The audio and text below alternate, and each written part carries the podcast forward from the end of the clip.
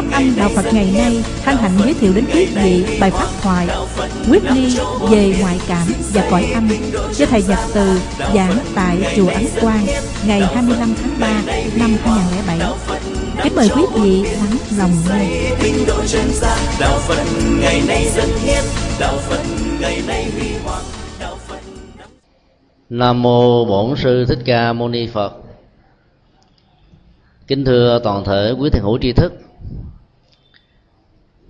Sáng hôm nay là một ngày à, rất đặc biệt. Thành hội Phật giáo thành phố Hồ Chí Minh tổ chức tổng khai giảng các lớp giáo lý, các đạo tràng tu tập tại à, nhà văn hóa truyền thống thành hội Phật giáo thành phố Hồ Chí Minh, chùa Phổ Quang.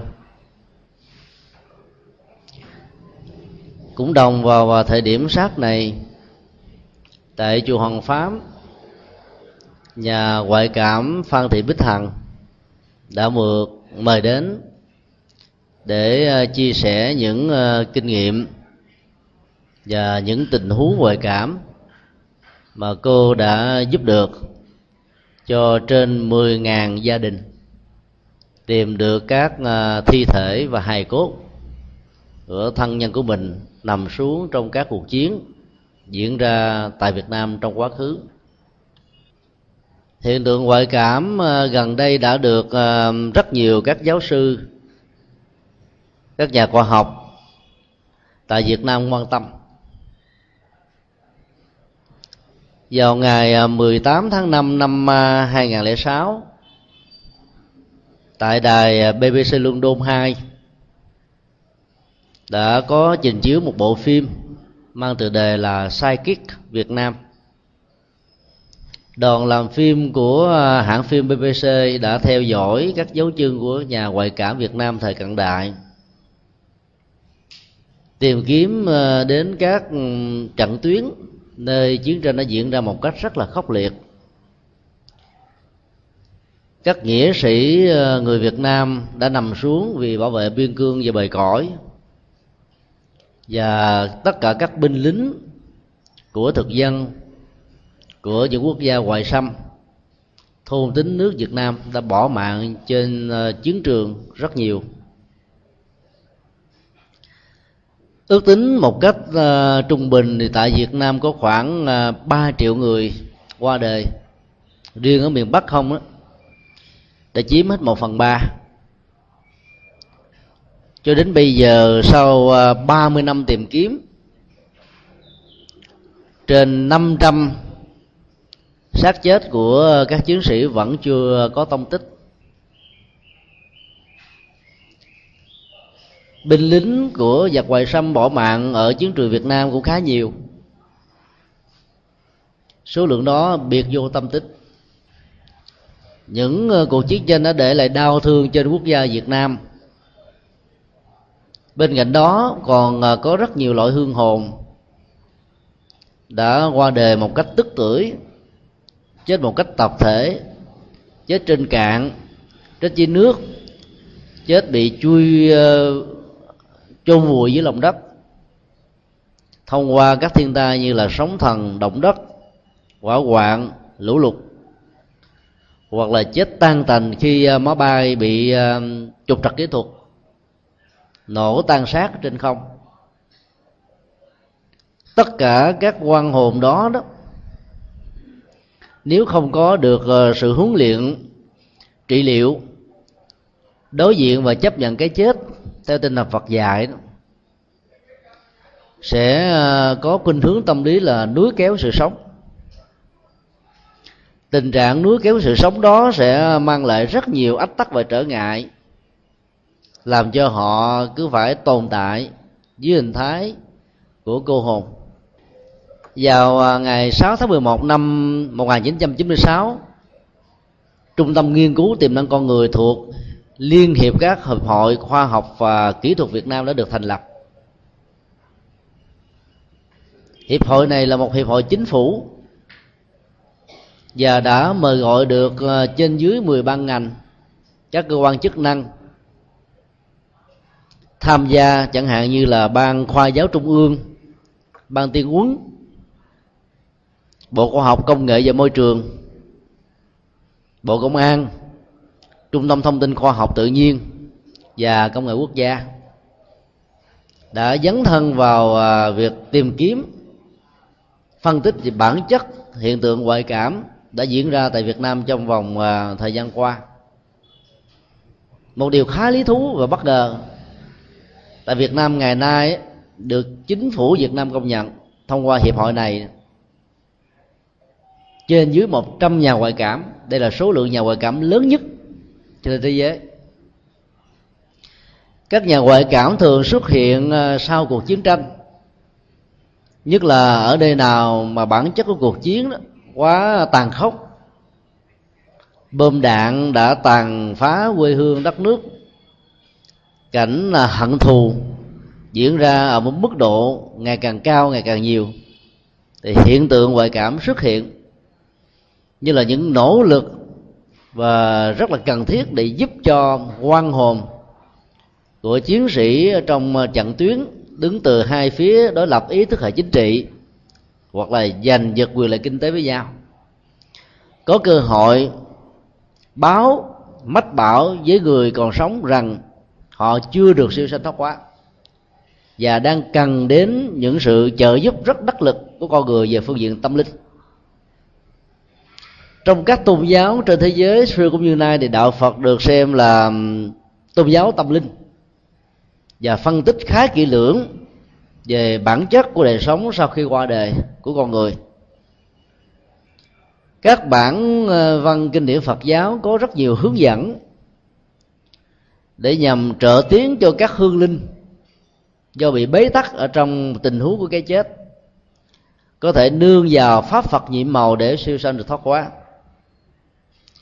Thì ngày hôm nay à, chúng tôi sẽ dành à, những câu hỏi liên hệ đến à, hiện tượng ngoại cảm. Và nếu quý phật tử nào có những thắc mắc đó, thì xin nêu ra chúng tôi sẽ tuần tự giải đáp.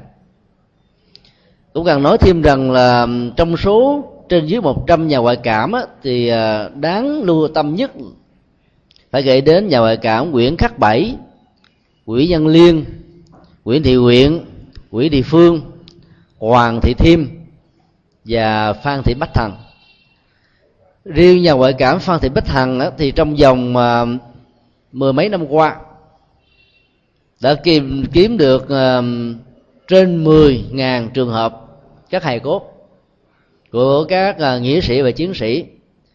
Chết một cách tức tưởi đau thương trên uh, các trận địa mà chưa được siêu sinh thoát hóa. Nhờ những nỗ lực tìm kiếm uh, một cách vô vụ lệ thông qua các tổ chức nghiên cứu của chính quyền Việt Nam mà rất nhiều gia đình đã có cơ hội hội tụ được người quá cố của mình sau những năm tháng mất tích vô vọng Dạ, bây giờ xin ờ, mời thầy điều phối nêu ờ, những câu hỏi của ờ, các phật tử.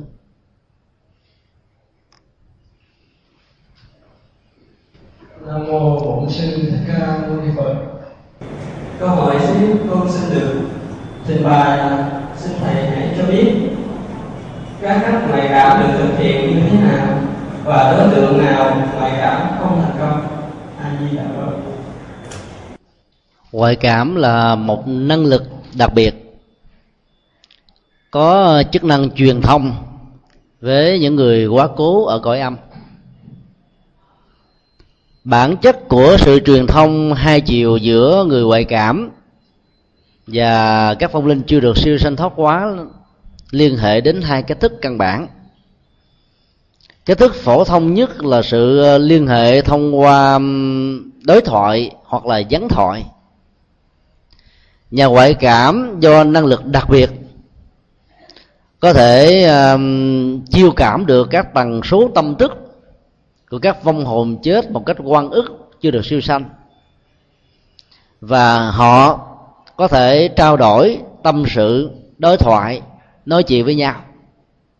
Từ đó mà việc xác định xương cốt của một người quá cố mà hương linh đó là chủ nhân của nó đó có thể thiết lập được ở trên một cái cái khu vực với phương vị mà hoàn toàn nhà ngoại cảm này đôi lúc chưa hề đặt chân đến. Có những trận tuyến diễn ra khốc liệt cách đây vài trăm năm.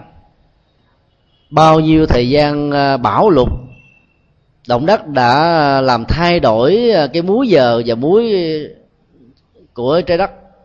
Ấy thế mà các nhà ngoại cảm vẫn có thể cảm nhận được ở dưới lòng đất, cách đó khoảng bao nhiêu mét, về phía hướng nào. Và xung quanh đó gồm có những cái gì? Để xác định rõ ràng rằng là xương cốt của người quá cố đang nằm. Như vậy cái truyền thông thứ hai giữa nhà ngoại cảm với người quá cố là truyền thông bằng à, cái khả năng định vị. Theo các nhà khoa học thì à, cấu trúc hình hài của cơ thể cũng như là tổ hợp tâm lý của con người theo Phật dạy gồm có ờ, cảm giác, tri giác, tâm tư và nhận thức đó. Nó sẽ phát ra một cái luồng được gọi là vùng từ trường sinh học. Thì vùng từ trường sinh học của thân thể cộng với vùng từ trường sinh học của tâm thức của các hương hồn đã quá cố đó sẽ tỏa ra ở trong không gian vô tận này nhờ cái năng lực ngoại cảm cái khả năng đặc biệt có thể uh, tiếp sống được các cái vùng từ trường sinh học đó. Mà nhà ngoại cảm mặc dầu không sử dụng đến con mắt không vận dụng đến lỗ tai mà vẫn có thể định vị được nhìn thấy được một cách thẩm thấu rõ ràng chính xác xương cốt của người quả cố. Và thiết lập truyền thông một cách rất tích cực để hỗ trợ cho các xương cốt này có cơ hội được người thân nhận về để tôn thờ, hoặc là đưa vào các nghĩa trang lịch sử, hoặc là đưa vào các ngôi chùa để làm lễ siêu độ. Có hai tình huống mà việc thực hiện ngoại cảm đó có thể bị thất bại. Cái thứ nhất, nếu vong hồn đó khi còn sống là một bệnh nhân tâm thần, thì vùng từ trường sinh học phát ra từ à, cảm giác, tri giác tâm tư và nhận thức của người này đó, nó bị nhiễu sống trọn vẹn một trăm phần trăm. Và do đó, cái khả năng định vị của nhà ngoại cảm này sẽ bị mất phương hướng hoàn toàn, không nắm bắt được nơi mà họ tồn tại ở chỗ nào. Tình huống thứ hai, phần lớn các nhà ngoại cảm bị thất bại, đó là đối với các vong linh, mà sự quan điểm của nó đó gắn liền với cái giai đoạn họ tồn tại trong bào thai của người mẹ chưa hình thành ra mạng sống, đã bị sảy thai hoặc bị người mẹ phá thai. Cái chết đó đã cắt đứt hết mọi truyền thông giữa người mẹ và đứa con trong bào thai. Cái năng lực truyền thông bằng ngôn ngữ, bằng cơ thể, bằng dấu hiệu của đứa con này hoàn toàn vô tâm tích. Cho nên cái luồng ờ, năng lượng sinh học hay từ trường sinh học phát ra từ cái cơ thể vật lý rất là mỏng manh và nhỏ nhoi của một cái phôi thai như vậy đó, không đủ sức tạo ra một cái hình ảnh vật lý từ trường. Và do đó các nhà ngoại cảm sẽ hoàn toàn mất phương hướng để định vị một cách chính xác họ đang ở đâu. Do đó khi nắm bắt được cái tình huống như thế này, chúng ta thấy là vai trò ý thức cũng như đời sống ờ, sinh hoạt của con người rất là quan trọng, bởi vì nó xác lập ra cái trường sinh học nhà phật cho chúng ta biết rằng là mỗi một con người thông qua lời nói, việc làm, sự ờ, suy nghĩ của tâm, tỏ ra xung quanh một cái vùng nhân điện được gọi là vùng phát quang khoa học ngày nay cũng cho chúng ta biết rằng là bản chất của con người và thế giới cũng như là các ờ, loại hình vật chất khác nhau cũng đều tỏ ra xung quanh nó một cái vùng hào quang.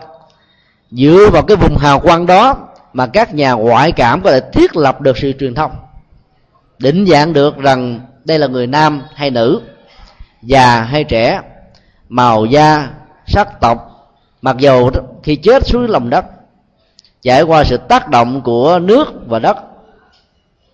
Với năm tháng ngày giờ đó, thi thể của các hương linh đã bị tan rã, ra thành tro bụi, hoặc là còn lại là một đống xương cốt mà thôi ấy thế mà cái trường sinh học của hình hài cộng với cái trường sinh học tâm thức của hương linh đó, vẫn còn tồn tại giống như là những làn sóng sóng âm.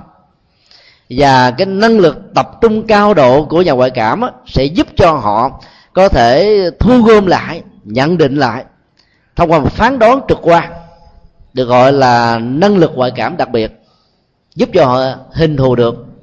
Xác chết này hình cốt này của hương linh gì? Và thông qua sự đối cọi hay là sự vắng thoại, tức là giao tế trong việc hỏi và đáp, các hương linh sẽ chỉ điểm rằng thi thể của họ đang nằm ở chỗ nào. Còn tình huống của người bị tâm thần và các phong hồn bị chết ở trong à, bào thai hoặc là bị phá thai, vân vân, sẽ mất đi cái trường sinh học. Chính vì thế mà các nhà ngoại cảm không có thể nắm bắt được họ. Xin yêu câu hỏi tiếp. Nam mô A Di Đà Phật. Kính bạch thầy, xin hãy cho chúng con biết rõ giữa người mất và người sống thì cái mối quan hệ ngoại cảm sẽ như thế nào? A Di Đà Phật. quan hệ ngoại cảm giữa nhà ngoại cảm và người thân cũng như là hương linh qua đời đó nó phải nằm ở chỗ là tâm thức của ba người này phải giao cảm với nhau ở lòng tin. Bản chất của niềm tin về cái năng lực ngoại cảm này sẽ tạo ra một cái vùng từ trường sinh học và giúp cho cái năng lượng trường sinh học của hương linh qua hình hài và tâm thức đó hội tụ lại thành một cái hình ảnh rất cụ thể và rõ ràng. Nhờ đó mà tiến trình ngoại cảm và lý giải nó được diễn ra một cách chính xác quan hệ ngoại cảm giữa người thân và kẻ quá cố đó nằm ở chỗ là mối quan hệ thân thích nhất, tùy theo tình huống của các hương linh. Đặc biệt nhất đó là cái quan hệ giữa vợ và chồng, giữa cha mẹ và con cái, giữa anh em thân thích với nhau, hoặc là giữa những người tri kỷ. Thỉnh thoảng cái quan hệ ngoại cảm đó có thể được thiết lập trong mối quan hệ cha nuôi, mẹ nuôi, anh em kết nghĩa với nhau nói chung là cái mối quan hệ tình thân đặc biệt sẽ giúp cho cái tiến trình của sự giao cảm với những tần số tâm thức giữa một người đi tìm kiếm sát mộ của thân bằng quý thuộc của mình và hương hồn của những uh, thi thể đó bị chôn vùi ở lòng đất mà không biết đang nằm lưu lạc ở nơi nào. Thì cái tình cốt nhục và tình thân đó sẽ giúp cho cái mối quan hệ này đó nó được thiết lập và um, sự thực hiện ngoại cảm để xác lập được đâu là người thân của mình sẽ được thực hiện một cách chuẩn xác. Do đó, khi thân nhân quyến thuộc của một hương linh nào đó đã qua đời, muốn tìm biết vị trí phương vị của người thân của mình, thì người đó, điều tiên quyết là phải có niềm tin. Thì bản chất của niềm tin nó tạo ra một sự định tĩnh của tâm thức sự định tĩnh của tâm thức sẽ mở ra một cái trường sinh học rất rõ ràng và giúp cho nhà ngoại cảm có thể nhìn thẩm thấu, nghe thẩm thấu và đọc được tâm trạng một cách thẩm thấu của hương linh cũng như là của người thân. Trong mối quan hệ ngoại cảm, nếu không có thân bằng quyến thuộc, đứng ra để trợ giúp với tấm lòng thành và sự tập trung cao độ thì nhà ngoại cảm khó có thể thực hiện được thành công cái tình cảm thân quyến giữa người quá cố và người sống đó là một mối quan hệ rất thiêng liêng. Nỗi khổ niềm đau nào trổ về với các hương linh, thì các hương linh nó đầu tiên nghĩ về người thương, người thân của mình nhất. Nếu người nào thương vợ mà qua đời, thì hương linh đó sẽ tìm đến người vợ để truyền những thông tin, những nguyện vọng để nhờ người vợ của mình giúp. Mà trong kinh địa tạng và một số văn bản kinh điển Phật giáo bảo rằng đó là sự ờ, báo mộng thì tiến trình của sự báo mộng trên thực tế là một trong những cái cái cái nghệ thuật để thiết lập năng lực ngoại cảm. Chỉ có điều là người có chức năng ngoại cảm để tiếp nối giữa một vong hồn và người thân đó khó có thể được thiết lập. Nhờ cái năng lực ngoại cảm của các nhà ngoại cảm mà cuộc tiếp xúc giữa người sống và cái mắt được diễn ra. Và nhờ đó, nỗi khổ niềm đau của kiếp người đối với thân bằng quyến thuộc đã quá cố đó có thể giải quyết được một phần nào. Xin yêu câu hỏi khác. Đà Phật, kính bạch thầy, xin thầy từ bi giảng rõ con hiểu về thế giới cõi âm cũng như cái sự tồn tại của vong linh ở đâu a di đà phật. Hồi sáng này tại chùa Hoàng Pháp nhà ngoại cảm Phan Thị Bích Hằng đã kể lại cái câu chuyện cô à, tìm ra được cô con gái của giáo sư Trần Phương, nguyên là phó thủ tướng chính phủ nước cộng à, hòa xã hội chủ nghĩa Việt Nam. Giáo sư Trần Phương là một trong rất hiếm các giáo sư, có một vai trò rất quan trọng trên chính phủ và từng là thầy dạy học của rất nhiều bộ trưởng trước đây cũng như là ngày nay. Sau khi giáo sư trần phương này à, nhờ nhà ngoại cảm phan thị bích hằng tìm kiếm được cô con gái của mình. Thì ông mới bắt đầu tin vào sự tồn tại của quái âm. Trong lời à, phát biểu hồi năm ngoái nhân ngày à, kỷ niệm các hoạt động ngoại cảm 2006 Phương đã xác định rất rõ rằng là một nhà nghiên cứu khoa học và cũng là một nhà giảng dạy về triết học Mark Lenin vốn không tin vào chủ nghĩa duy tâm. Nhưng phải thừa nhận rằng hiện tượng ngoại cảm và sự liên hệ truyền thông giữa người mất và kẻ và kẻ sống thông qua một nhà ngoại cảm là một hiện thực khách quan. Phủ định hiện thực khách quan đó là đi ngược lên bản chất của đời sống. Và do đó, ông đã kêu gọi chính phủ và tất cả những người chưa có niềm tin về đời sống cõi âm cần phải xóa bỏ quan niệm sai lầm rằng sau khi chết là không còn gì cả.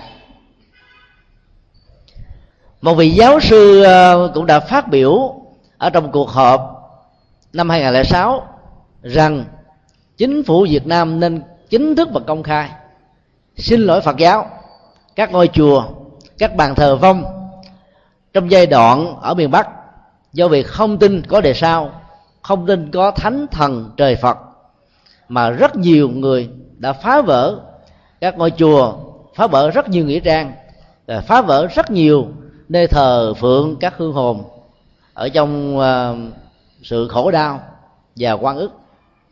Lời kêu gọi đó chúng tôi cho rằng là rất có ý nghĩa trị liệu và chuyển hóa. Ngày 16 cho đến ngày 18 tháng 3 vừa qua đại tra đàn chẳng tới bình đẳng giải quan diễn ra một cách rất là trọng thể tại chùa Vĩnh Nghiêm.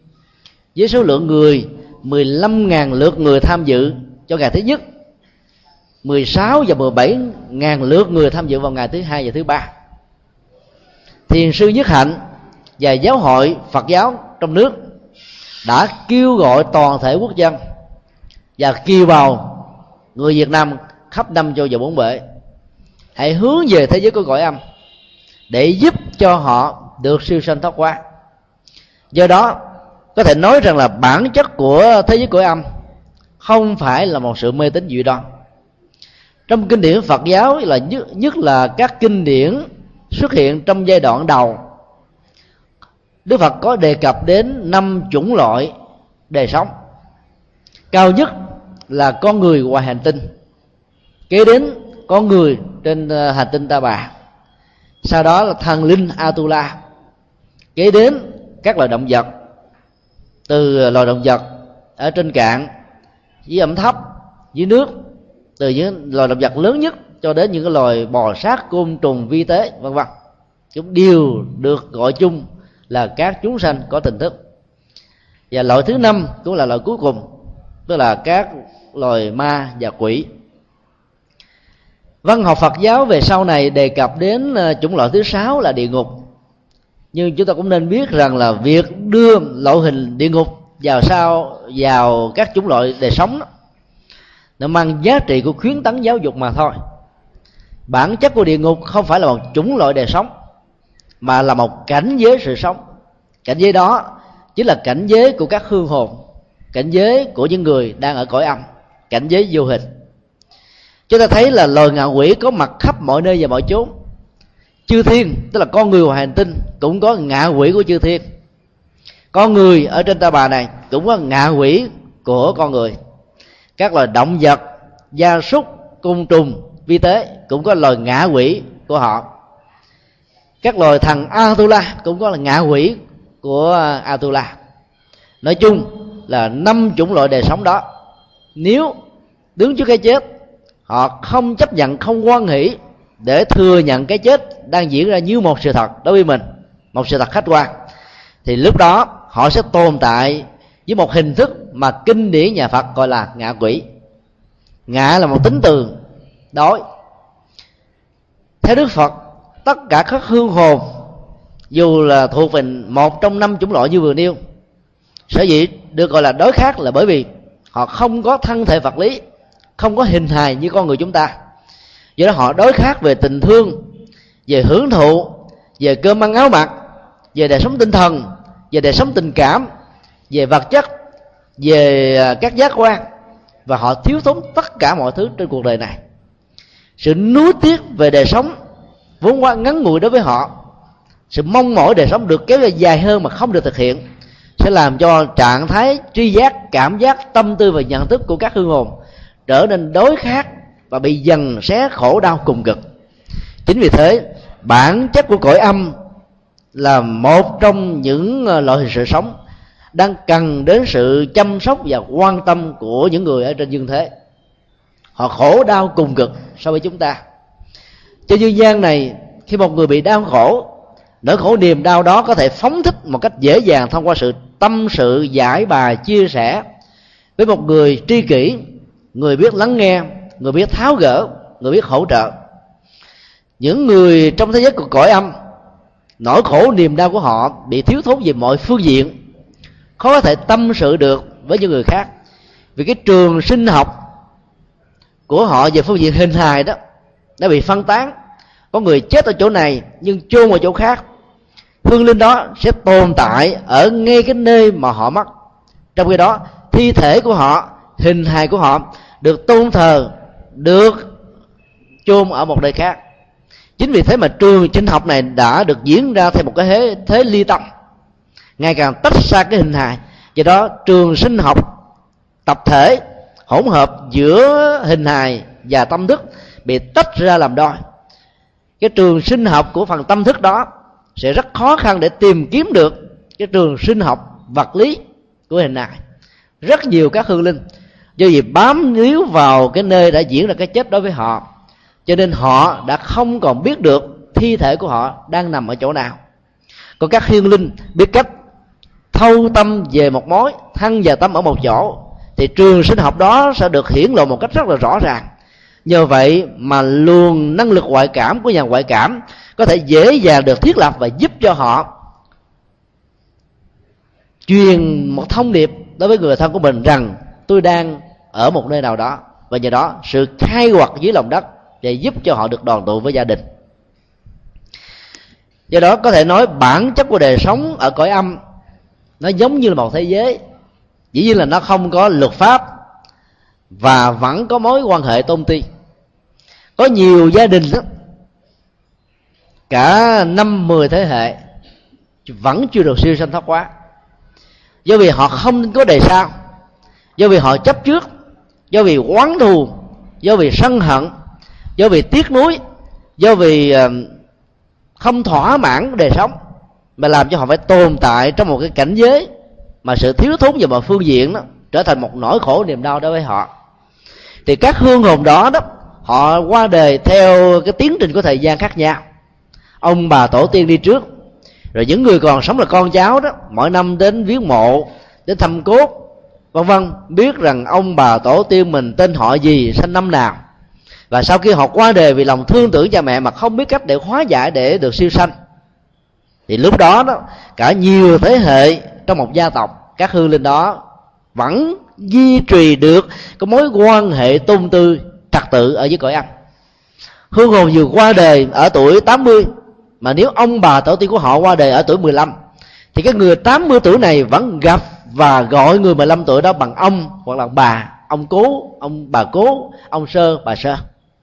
Cho nên cái tuổi tác của um, của dông hồn lúc ra đi sẽ, và cái hình hài vóc dáng của hương hồn đó, nó vẫn được duy trì bằng phương diện ảo giác và tâm thức của họ, tạo ra một cái trường năng lượng sinh học. Các hương hồn sẽ tiếp xúc với nhau thông qua cái trường năng lượng sinh học này các nhà ngoại cảm cũng tiếp xúc với thế giới của cái âm thông qua trường sinh học đó. Và do đó dầu là cái người mới qua đời tuổi có thể là một trăm nhưng ông bà tổ tiên của họ đó có thể qua đời ở tuổi 12, 15, 16 nhưng mối quan hệ đó vẫn được giữ và duy trì. Nói chung là thế giới của cõi âm là cái thế giới rất đáng thương thế giới có thật đang tồn tại bên cạnh con người. Có thể người chết tồn tại ngay cái ngôi nhà mà họ đang luyến tiếc họ chết ngay cái tai nạn giao thông, nơi mà họ không chấp nhận cái chết diễn ra. Họ có thể tồn tại trên mặt biển khi chết với tư cách là một thuyền nhân, bỏ mạng ở biển khơi làm mồi cho cá. Họ có thể trở thành một hồn ma bóng dí ở trên chiến trường, nơi mà đạn và súng, khói súng đã diễn ra và họ đã nằm xuống. Họ có thể có mặt ở ngay trong nhà, có mặt ở ngoài phố, có mặt ở khắp mọi nơi và mọi chỗ và nó gắn liền với cái địa điểm cũng như là các nguyên nhân dẫn đến cái tình huống cái chết của họ. Do vì tiếc nuối và không chấp nhận cái chết, cho nên họ phải tồn tại trong thế giới của cõi âm. Do đó cần đến sự trị liệu qua các nghi thức cầu siêu của những người đang còn sống. Thì lúc đó, họ mới có thể được nhẹ nhàng ra đi, sanh về cảnh giới an lành của chư phật. Xin nêu câu hỏi tiếp. Kính bạch thầy, như thầy đã trình bày có một cái thế giới cõi âm cũng như cái sự tồn tại của vong linh. Vậy cái tâm lý của cái vong linh đó nó có giống người sống trên đời hay không? Và nếu khác thì nó sẽ như thế nào? Anh như là phật xin thầy từ bi giải rõ cho chúng con hiểu đây là một câu hỏi rất hay. Đời sống tâm lý của hương linh đó, có mối quan hệ rất là tương thích giữa hai giai đoạn lúc sống và lúc qua đời.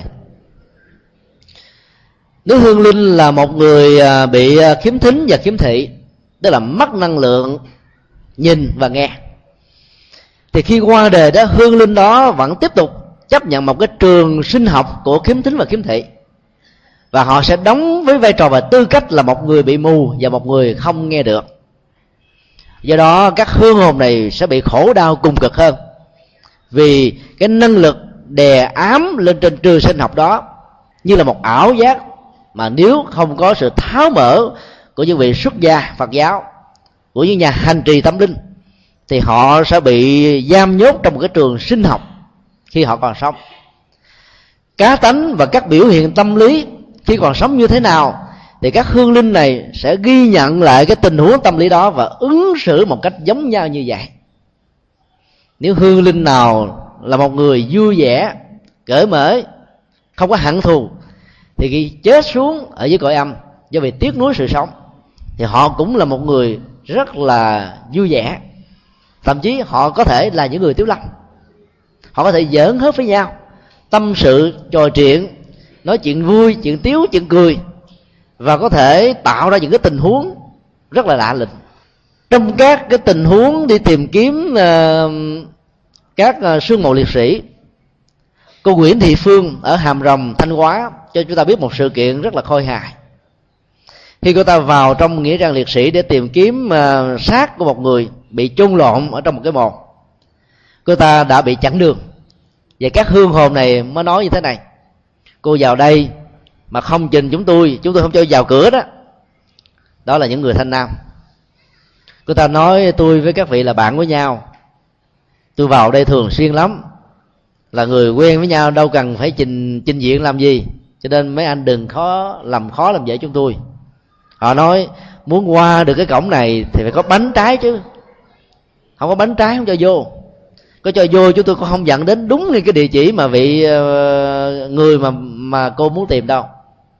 Thì lúc đó cô mới yêu cầu thân bằng quyến thuộc, đem bánh trái ra để cúng thì sự uh, truyền thông đó đã giúp cho cô có thể xác định một cách rất là dễ dàng và chính xác.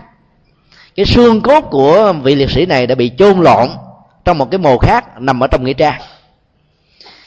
Sau đó người ta đã làm một cái giám định khoa học để ờ, biết được rằng là cái cái mẫu ADN của người quá cố liệt sĩ đó và cái người lúc mà còn sống đó, phải là một hay là hai. Kết quả giám định cho biết là một chúng ta thấy rằng là mặc dầu các nhà ngoại cảm có được năng lực truyền thông thấu thị hay là thấu thính, nhưng nếu họ không có năng lực giao tiếp với hương linh thông qua sự ờ, tìm hiểu bằng ngôn ngữ, thì họ vẫn có thể rơi vào tình trạng bị nhầm lẫn. Các nhà khoa học nghiên cứu về lĩnh vực này chúng ta biết là có khoảng 40% tình huống, việc xác định cho cốt đó hay là hình hài bị nhầm lẫn. Cho cái năng lực ngoại cảm, nếu được hỗ trợ bằng năng lực tâm linh, sự hành trì thiền định của phật giáo, thì việc định vị xương cốt nào của hương linh mang tên họ gì sẽ diễn ra một cách rất là chính xác. Có rất nhiều hương linh đồng tên, đồng họ, đồng tuổi. Dĩ nhiên, khi mà các nhà ngoại cảm gọi hồn, thì các hương linh đó sẽ về cùng một lượt cái cuộc uh, trắc nghiệm về mối quan hệ giữa hương hồn và người thân đó sẽ được diễn ra. Và chính người thân chính là nhân chứng đích thực nhất. Các hương linh này sẽ sử dụng các ngôn ngữ đặc tả mà trong mối quan hệ khi còn sống đó họ đã thường sử dụng với nhau. Ví dụ đứa con trai có thể kêu ba mình bằng là bố hai. Thì trong mối quan hệ đó hương linh đó trùng tên sẽ gọi bố hai ơi có nhận ra con không? Ngày nhỏ hồi nhỏ đó bố hai thường cho con ăn bánh kẹo sô cô la loại mua nhập cảng từ ở hoa kỳ về. Thì các mô tả như vậy đó, sẽ giúp cho người còn sống nhận diện ra được rằng mình đang truyền thông với hương linh là con ruột của mình chứ không phải là một người nào khác. Nhà ngoại cảm hoàn toàn không hề biết bất cứ một tin tức gì liên hệ đến gia đình của người quá cố đó. Ấy thế mà sự truyền thông họ làm cái vai trò thông dịch trung gian giữa ờ, thế giới cõi âm và thế giới của cõi dương, làm cho cuộc tiếp xúc, giao lưu bằng ngôn ngữ đó được diễn ra một cách rất là chuẩn xác. Và ai nằm trong tình huống đó đều phải xa nước mắt vì họ không thể nào ngờ được rằng là hương linh mà họ đang trong trời tìm kiếm bao nhiêu năm, bây giờ đã gặp lại được. Vậy là tâm lý của cõi âm và cõi dương nó ứng với nhau một cách khá chuẩn xác. Nếu khi còn sống, hương linh là một người lưu luyến bệnh rịnh cảm xúc và tình cảm rất là tha thiết thì khi qua đề đó hương linh đó khó siêu sanh lắm. Và họ cũng sống ứng xử một cách rất là nặng tình cảm như vậy.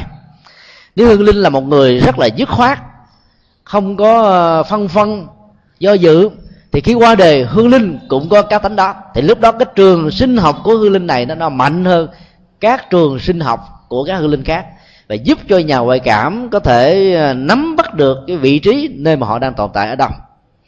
Nếu các hương linh là những người có tội lỗi hoặc là tạo ra nỗi khổ niềm đau cho người khác, hay là từng bất hiếu với cha mẹ, làm cho ông bà, cha mẹ, thân bằng, quyến thuộc phải đau đớn, khổ sở, mất thanh danh do họ vi phạm luật pháp, thì khi quá đời đó, các hương linh đó có khuynh hướng là khóc thảm thiết, sợ hãi trong bế tắc và sầu lo. Có nhiều hương linh dai rất lương tâm như khi họ đã còn sống. Và nhất là các hương linh rơi vào tình chế, tình trạng là chết một cách bế tắc trong tự tử hay tự vận. Thì dòng cảm xúc của sự bế tắc tâm lý đó vẫn khống chế và phủ trùm lên bản chất trường sinh học của hương linh. Lúc đó các hương linh phải sống trải qua một cái giai giai đoạn mà cái luồng cảm xúc của họ đó, nó là một cái bản sao khi họ đang sanh tiền.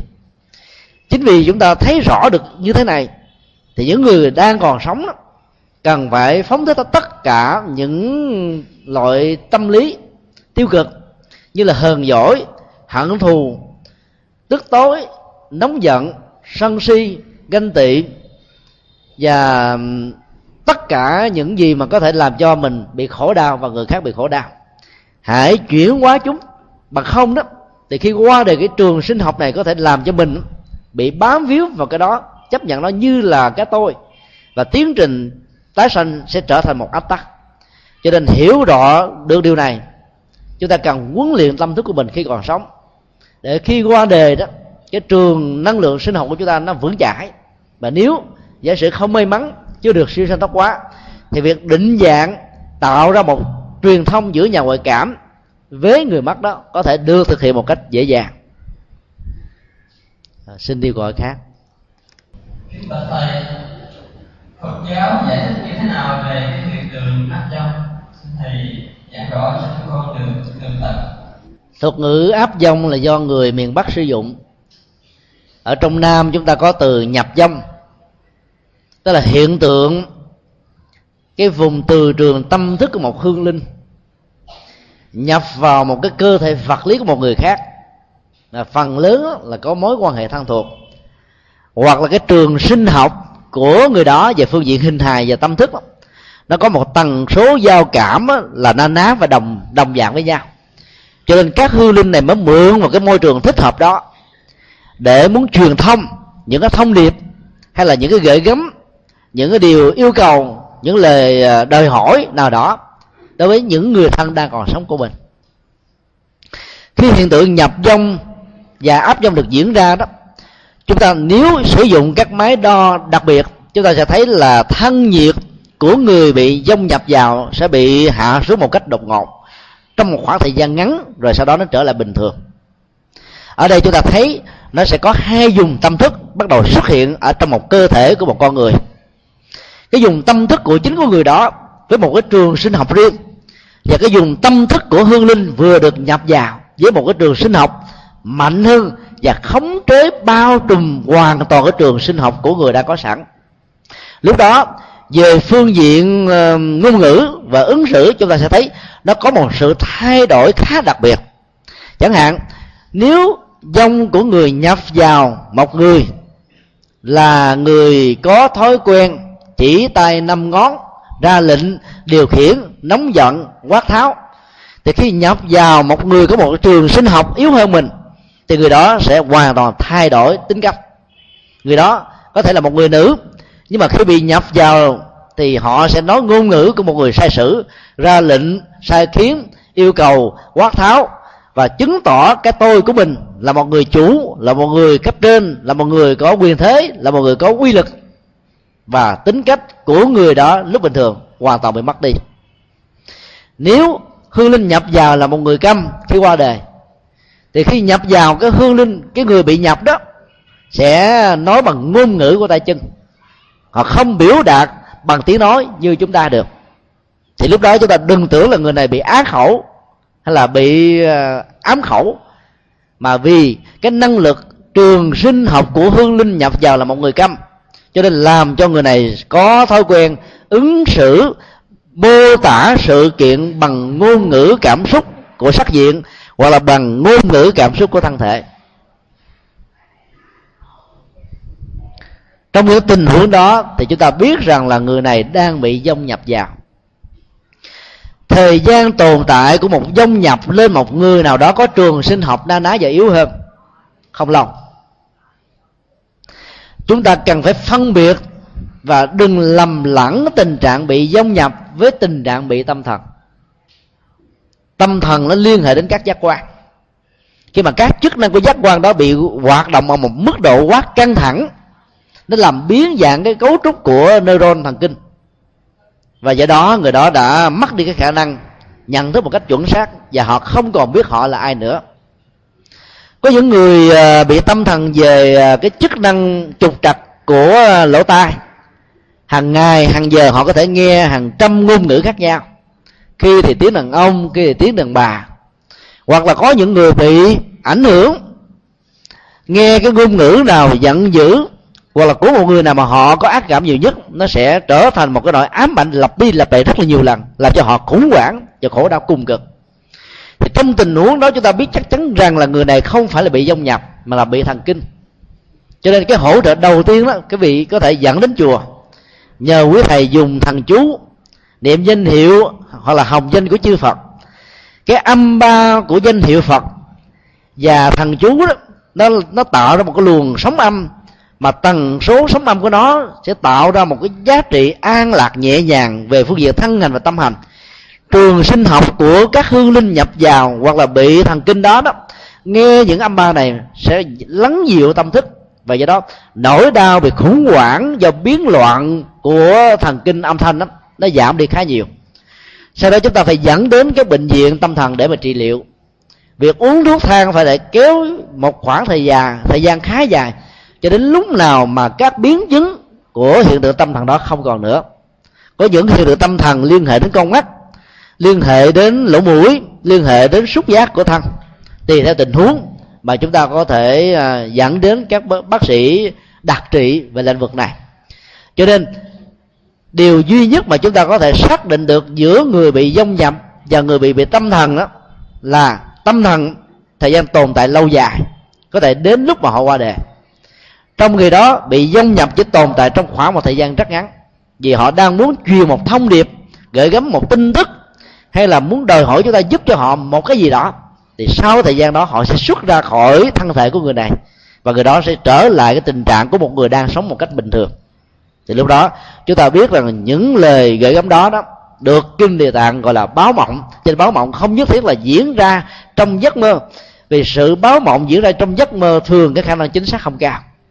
Những điều chúng ta thích, những tình cảm ruột rà, tình thương say đắm, những gì mơ ước mà không được thực hiện, thường nó bị ức chế ở trong lớp của vỏ não và vào ban đêm đó, các tất cả hoạt động đập đầu ý thức nó sẽ diễn ra và tái lập lại làm cho chúng ta sẽ thấy nó lại trong một giấc mơ để thỏa mãn những gì mà mình lúc đang còn thức không thực hiện được cho nên khi chúng ta được gặp người thân quá cố trong giấc mơ thì đừng có dội tin rằng người thân đó chưa được siêu sanh mà hoảng hốt mà lo sợ rồi từ đó dẫn đến những quan niệm mê tín gì đó, làm cho gia đình không được an và nhất là các gia đình nào tin vào trùng tan tam tang mà nghe những thầy pháp, thầy cúng giải thích một cách sai lầm, theo tinh thần của phật dạy. Rồi tới nỗi lo lắng sợ hãi về cái chết sẽ dẫn đến sự bệnh tật của bản thân mình. Từ một niềm tin sai lầm dẫn đến bệnh trạng, từ bệnh trạng dẫn đến cái mất. Chứ bản chất của đời sống nó không có sự trùng hợp của của trùng ta như quan niệm dân gian đã từng nêu ra. Do đó, chúng ta cần phải xác định rõ nếu là bị bệnh tâm thần thì đến bệnh viện tâm thần trị liệu còn nếu là bị dông nhập thì nó tồn tại không lâu. Cái thông điệp trong lúc bị bị dông nhập đó, nó rất là ngắn gọn mà phần lớn là nhờ chúng ta giúp đỡ cho hương hồn của một người quá cố nào đó. À, xin nêu câu hỏi khác. Thầy nếu thực sự con có một cuộc đời sống vậy cái thời gian hiện hữu của con là như thế nào? Và tại sao có nhiều hôn linh mất vài trăm năm mà vẫn chưa được siêu thoát đây là câu hỏi được rất nhiều à, phật tử quan tâm. Họ quan tâm là bởi vì khi đọc vào kinh địa tạng đó, họ được mô nghe mô tả rằng là các hương hồn sau 7 tuần thất tức là 49 ngày sẽ được siêu sanh thoát quá trên thực tế đó có rất nhiều hương linh tồn tại dưới thế giới của cõi âm 10 kiếp 100 kiếp. 20 kiếp 30 kiếp 10 năm 20 năm 30 năm 10 giây 10 phút hay là 10 ngày. Tính thời gian dài và ngắn lâu hay là mau tồn tại dưới hình thức cõi âm mà không siêu thoát được nó hoàn toàn tỷ lệ thuận với cái tâm lý chấp trước của người đó. Mà nhất là những người không hiểu được nhân quả không tin có tái sanh không tin sau khi chết đó, sự tiếp nối của sanh tử luân hồi vẫn tiếp tục diễn ra theo quy luật của nghiệp. Và do đó họ bị khủng hoảng và bám víu vào cái hình hài xác chết đó, không ra đi được. Có người bám víu vào ngôi nhà, chẳng hạn như là mới trúng số độc đắc. Cắt lên một ngôi nhà rất là sang trọng, giàu ở chưa được thỏa mãn, mà cái chết đột ngột nó diễn ra thông qua một tai nạn. Thì hương linh đó sẽ có khuynh hướng bám víu vào ngôi nhà này mà không ra đi được.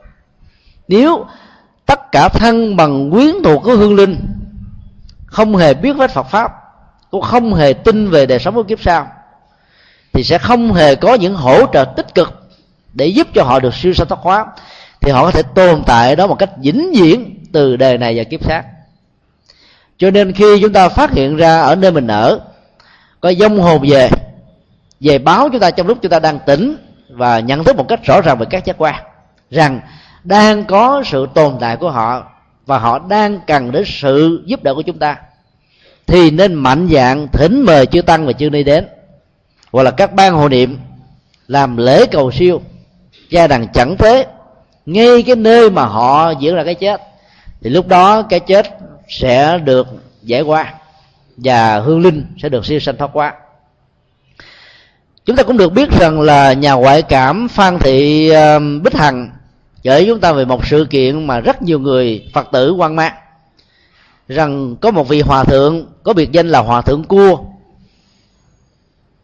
là một trong những nghĩa sĩ gắn liền với hoàng hoa thám trong cuộc khởi nghĩa chống pháp. Ông đã qua đời cách đây mấy trăm năm. Và trong cái ờ, việc đi tìm kiếm ờ, thi thể của ông, thì nhà ngoại cảm này đã phát hiện rằng là ông vẫn chưa được siêu sanh điều đó làm cho rất nhiều phật tử bức xúc rằng tại sao một vị hòa thượng lại chưa được siêu thanh, tồn tại với thế giới của cõi âm nhiều năm như vậy?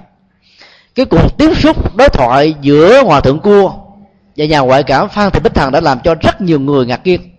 Ngày hôm đó, có các nhà nghiên cứu lịch sử, có các nhà khảo cổ học xác định rất rõ về vị trí, phương vị, cũng như là hình thù vóc dáng kiến trúc mỹ thuật của các đài sen bị chôn vùi dưới lòng đất. Mà bây giờ họ chỉ nghe mơ mô tả mà chưa hình dung được thì nhà ngoại cảm này đã chỉ một cách rất là chuẩn xác vị trí nó nằm ở chỗ nào.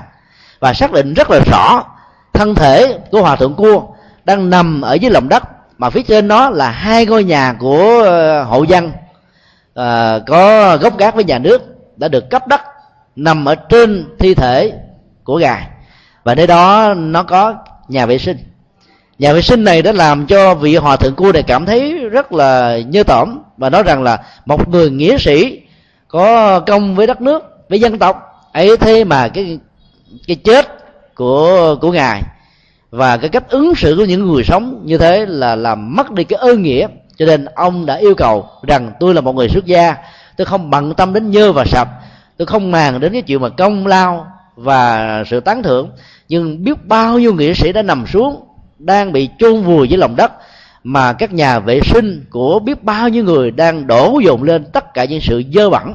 Tôi đề nghị là nhà nước hãy giúp cho những người này được cải mộ và chôn cất ở một nơi xứng đáng.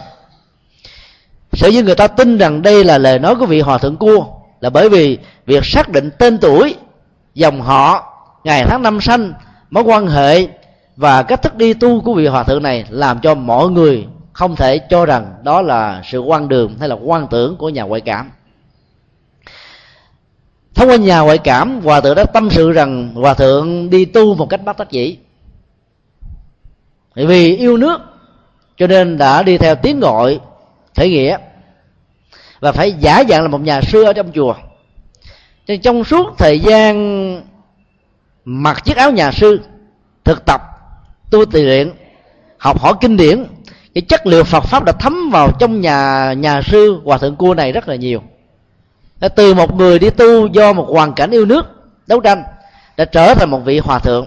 Thật sự có rất nhiều đóng góp nhưng mà hòa thượng đã chết. Khi mà chiến trận chưa được kết thúc cái lòng yêu nước nỗi lo lắng và sự không an tâm rằng đó, cái cuộc khởi gì đó có thể thành công. Cho nên đã làm cho ông phải tồn tại dưới cánh giới của cõi âm có lẽ là trong suốt thời gian trở thành một một vị tu sĩ ở trong chùa, ông đã không có cơ hội nghiên cứu kinh điển một cách rốt ráo rằng là phải chấp nhận cái chết diễn ra như một sự thật để buông bỏ hình hài sắc thân này, phải buông bỏ hết các cảm xúc, các nỗi lo, những gì chưa được thành tựu, những chương trình kế hoạch, dự đoán, dự án đã còn dở dang. Buông bỏ nhiều chừng nào, sớm chừng nào thì sự siêu sanh thức hóa sẽ được diễn ra chừng đó cho nên, cái tình trạng như vậy tồn tại dưới cảnh giới của âm, ngắn hay dài nhiều hay ít là lệ thuộc vào tâm lý chấp trước của con người khi còn sống và sau khi qua đời. Sự chấp trước đó có thể được diễn ra hoặc là chấp trước vào hình hài, hoặc là chấp trước vào danh vọng, địa vị, chức tước, quyền thế, gia tài, sự nghiệp, tình yêu, tình cảm, quan hệ thân thuộc. Bất cứ cái gì mà con người có thể bám víu vào đều có thể trở thành một ngục tù làm cho hư linh đó không thể siêu sanh thoát qua. Chính vì vậy mà có nhiều hư linh đã trải qua rất nhiều kiếp dài trăm năm dài chục ngàn năm hoặc là dài chục năm hoặc là dài ngày mà vẫn chưa được siêu sanh. Trong khi đó đó có nhiều hương linh đó, sau khi chết trong một tích tắc của sát na là được siêu sanh thoát quá vì họ được huấn luyện về nhân quả về tái sanh về luân hồi về nghiệp báo cho nên họ nhẹ nhàng từ bỏ sát thân tứ đại này để ra đi do đó, việc hiểu về luân hồi, huấn luyện về tâm thức và nhất là sự thực tập về nghệ thuật buông bỏ mọi thứ, xem rằng thân thể, đời sống này có mặt trên cuộc đời bằng hai bàn tay trắng cộng với nghiệp báo, thì sự ra đi đó phải ra đi bằng hai bàn tay trắng với nghiệp báo và phước báo. Đừng mang theo bất cứ một cái gì. Mỗi một hành trang có tình cảm, tình thương, tình thân, tình quyến luyến, tình liếm tuyết, tình hận thù đều có thể trở thành một quả núi tu di, giam dốt thân thể hương linh đó ở một chỗ, có thể là cái mồ có thể là cái quyệt có thể là nghĩa trang, có thể là ngôi nhà, có thể là nơi đã xảy ra tai nạn và cuối cùng họ không siêu sanh thoát quá được. Cho nên thời gian dài hay ngắn lệ thuộc vào sự giáp trước. Do đó muốn giúp đỡ cho cõi âm được siêu sanh thoát quá, thì điều quan trọng là chúng ta phải giải phóng được cái tâm lý chấp trước đó đại chế đàn chẳng tới bình đẳng giải quan, diễn ra tại chùa vĩnh nghiêm, sắp tới tại chùa diệu đế ở huế, và học viện phật giáo việt nam tại sóc sơn, hà nội. Và hàng ngày tại các ngôi chùa bắc tông, lúc 4 giờ chiều đều có khóa lệ chẳng tế siêu độ các cô hồn. Đều được thiết lập trên một nguyên tắc là sự truyền thông tâm linh với những tần số tâm thức thông qua sự giao cảm trường sinh học của người mắt và trường sinh học của người đang thọ trì kinh điển và hỗ trợ cho các hương hồn. Theo cách thế là thông điệp kinh điển của đức phật mang lại cho các hương linh này, đó là, thân thể này không phải là của tôi. Chi giác, cảm giác, tâm tư, nhận thức này không phải là của tôi. Tôi không lệ thuộc vào chúng. Nhờ từ bỏ sự chấp trước vào thi thể và dòng cảm xúc, các hương linh mới có thể nhẹ nhàng được giảng sanh do đó hàng ngày nếu chúng ta thực tập phép toán vô ngã và vô thường, thì khi qua đời đó, chúng ta sẽ có một tiến trình tái sanh rất là nhanh. Tại sao các chùa phải cúng bảy tuần thất? Vì những hương linh tạo nghiệp cực ác hay là cực thiện sẽ tái sanh trong một tích tắc của thời gian. Do cái lực của nghiệp dẫn dắt họ về một cái phương trời, về một cảnh giới mà sự phân định về nhân quả nó diễn ra một cách chuẩn xác. Nơi đó không có gì có thể làm lúng đoạn, thay đổi cái cấu trúc nhân quả mà họ phải gánh chịu. Tội lỗi hay là phước báo, hạnh phúc hay là khổ đau, mọi tình huống dẫn đến ờ, cấu trúc sinh học, vật lý, gen di truyền từ cha mẹ và sống ở trong một hoàn cảnh của một quốc gia này hay một dòng tộc họ, màu da, sắc thái, hình thù, vóc dáng, giới tính nam nữ, già hay trẻ mọi tình huống diễn ra trong cuộc đời của họ đều liên hệ một trăm phần trăm đến sự quyết định và năng lực dắt dẫn của nghiệp. Còn các hương linh vì không chấp nhận cái chết, cho nên tiến trình tái sanh đã diễn ra theo một ách tắc, bế tắc dưới hình thức là hồn ma bóng vía hay là các cô hồn vất vưởng thương đau. Thì như vậy, chúng ta thấy là bảy tuần thất là một thời gian rất cần thiết thân bằng quyến thuộc thông qua sự hộ trì của tam bảo sẽ tổ chức các lễ cầu siêu. Nhờ đó, hương hồn được triệu thỉnh về ngôi chùa. Nhờ đó, các hương hồn này mới dễ dàng từ bỏ sát thân. Chính vì thế mà chúng tôi khuyên rằng, quý phật tử giàu gia đình có đủ phương tiện, nhà rộng, có bàn thờ đầy đủ, nên cúng thất và cúng dỗ thân bằng quyến thuộc cha mẹ của mình tại các ngôi chùa. Vì khi thỉnh mời hương linh về ngôi chùa đó, thì hương linh sẽ tiếp xúc với phật, nghe được chánh pháp được hỗ trợ của thần chú danh hiệu của chư phật. Sự quyến luyến và tình cảm gia đình sẽ giảm đi một cách khá đáng kể và nhờ đó hương linh mới an tâm nhẹ nhàng ra đi. Còn trở về nhà gặp người thân quyến thuộc kẻ khóc người thương kẻ la người kêu réo và thậm chí các phong tục tập quán của miền bắc là khóc thuê khóc mướn, khóc thảm thiết khóc một cách đau lòng có bài bản có câu kệ có thi phú có tình tiết làm cho hương linh ngày càng thảm thương hơn ngày càng bi đát hơn và do đó khó có thể tập trung để dứt khoát với cái cảnh giới cõi âm. Và do đó, cái tiến trình tồn tại trong thời gian cõi âm sẽ nhiều hơn. Cho nên thương hương linh là phải truyền cái thông điệp vô thường, vô ngã cho hương linh, chấp nhận nó mà ra đi. Xin yêu câu hỏi khác. Kính bạch thầy, như thầy đã trình bày vong linh có những cái gì báo và những hiểu biết. Nó suy nghĩ hơn cái tại sao họ không tự cứu giúp cho mình được? Nên là phật. Sở dĩ các hương linh có thể có được năng lực ngoại cảm và tiếp xúc với các nhà ngoại cảm mà những người còn sống của chúng ta lại không có thể làm được là bởi vì á, hương linh không có thân thể vật lý. Thế giới của cõi âm là thế giới vô hình. Thế giới vô hình thì không bị gián cách bởi vật lý bởi nhà cửa bởi không gian bởi thời gian và do đó cái cảm nhận của tâm thức nó diễn ra theo một mức độ rất là nhanh chóng. Trong kinh điển phật giáo đó, có những ảnh dụ như thế này. Chúng ta thử ờ, nhắm mắt lại. Liên tưởng đến hoa kỳ chẳng hạn. Nói chung là một nơi rất là xa. Cách chúng ta nửa vòng trái đất. Về đường kính có thể đến vài trăm ngàn cây số. Rồi chúng ta mở mắt ra. Hình ảnh của một nước hoa kỳ mà mình có dịp đi tham quan trong một chuyến hành hương hay là du lịch nào đó. Nó tái xuất hiện trong não trạng chúng ta trong một tích tắc của thời gian thôi.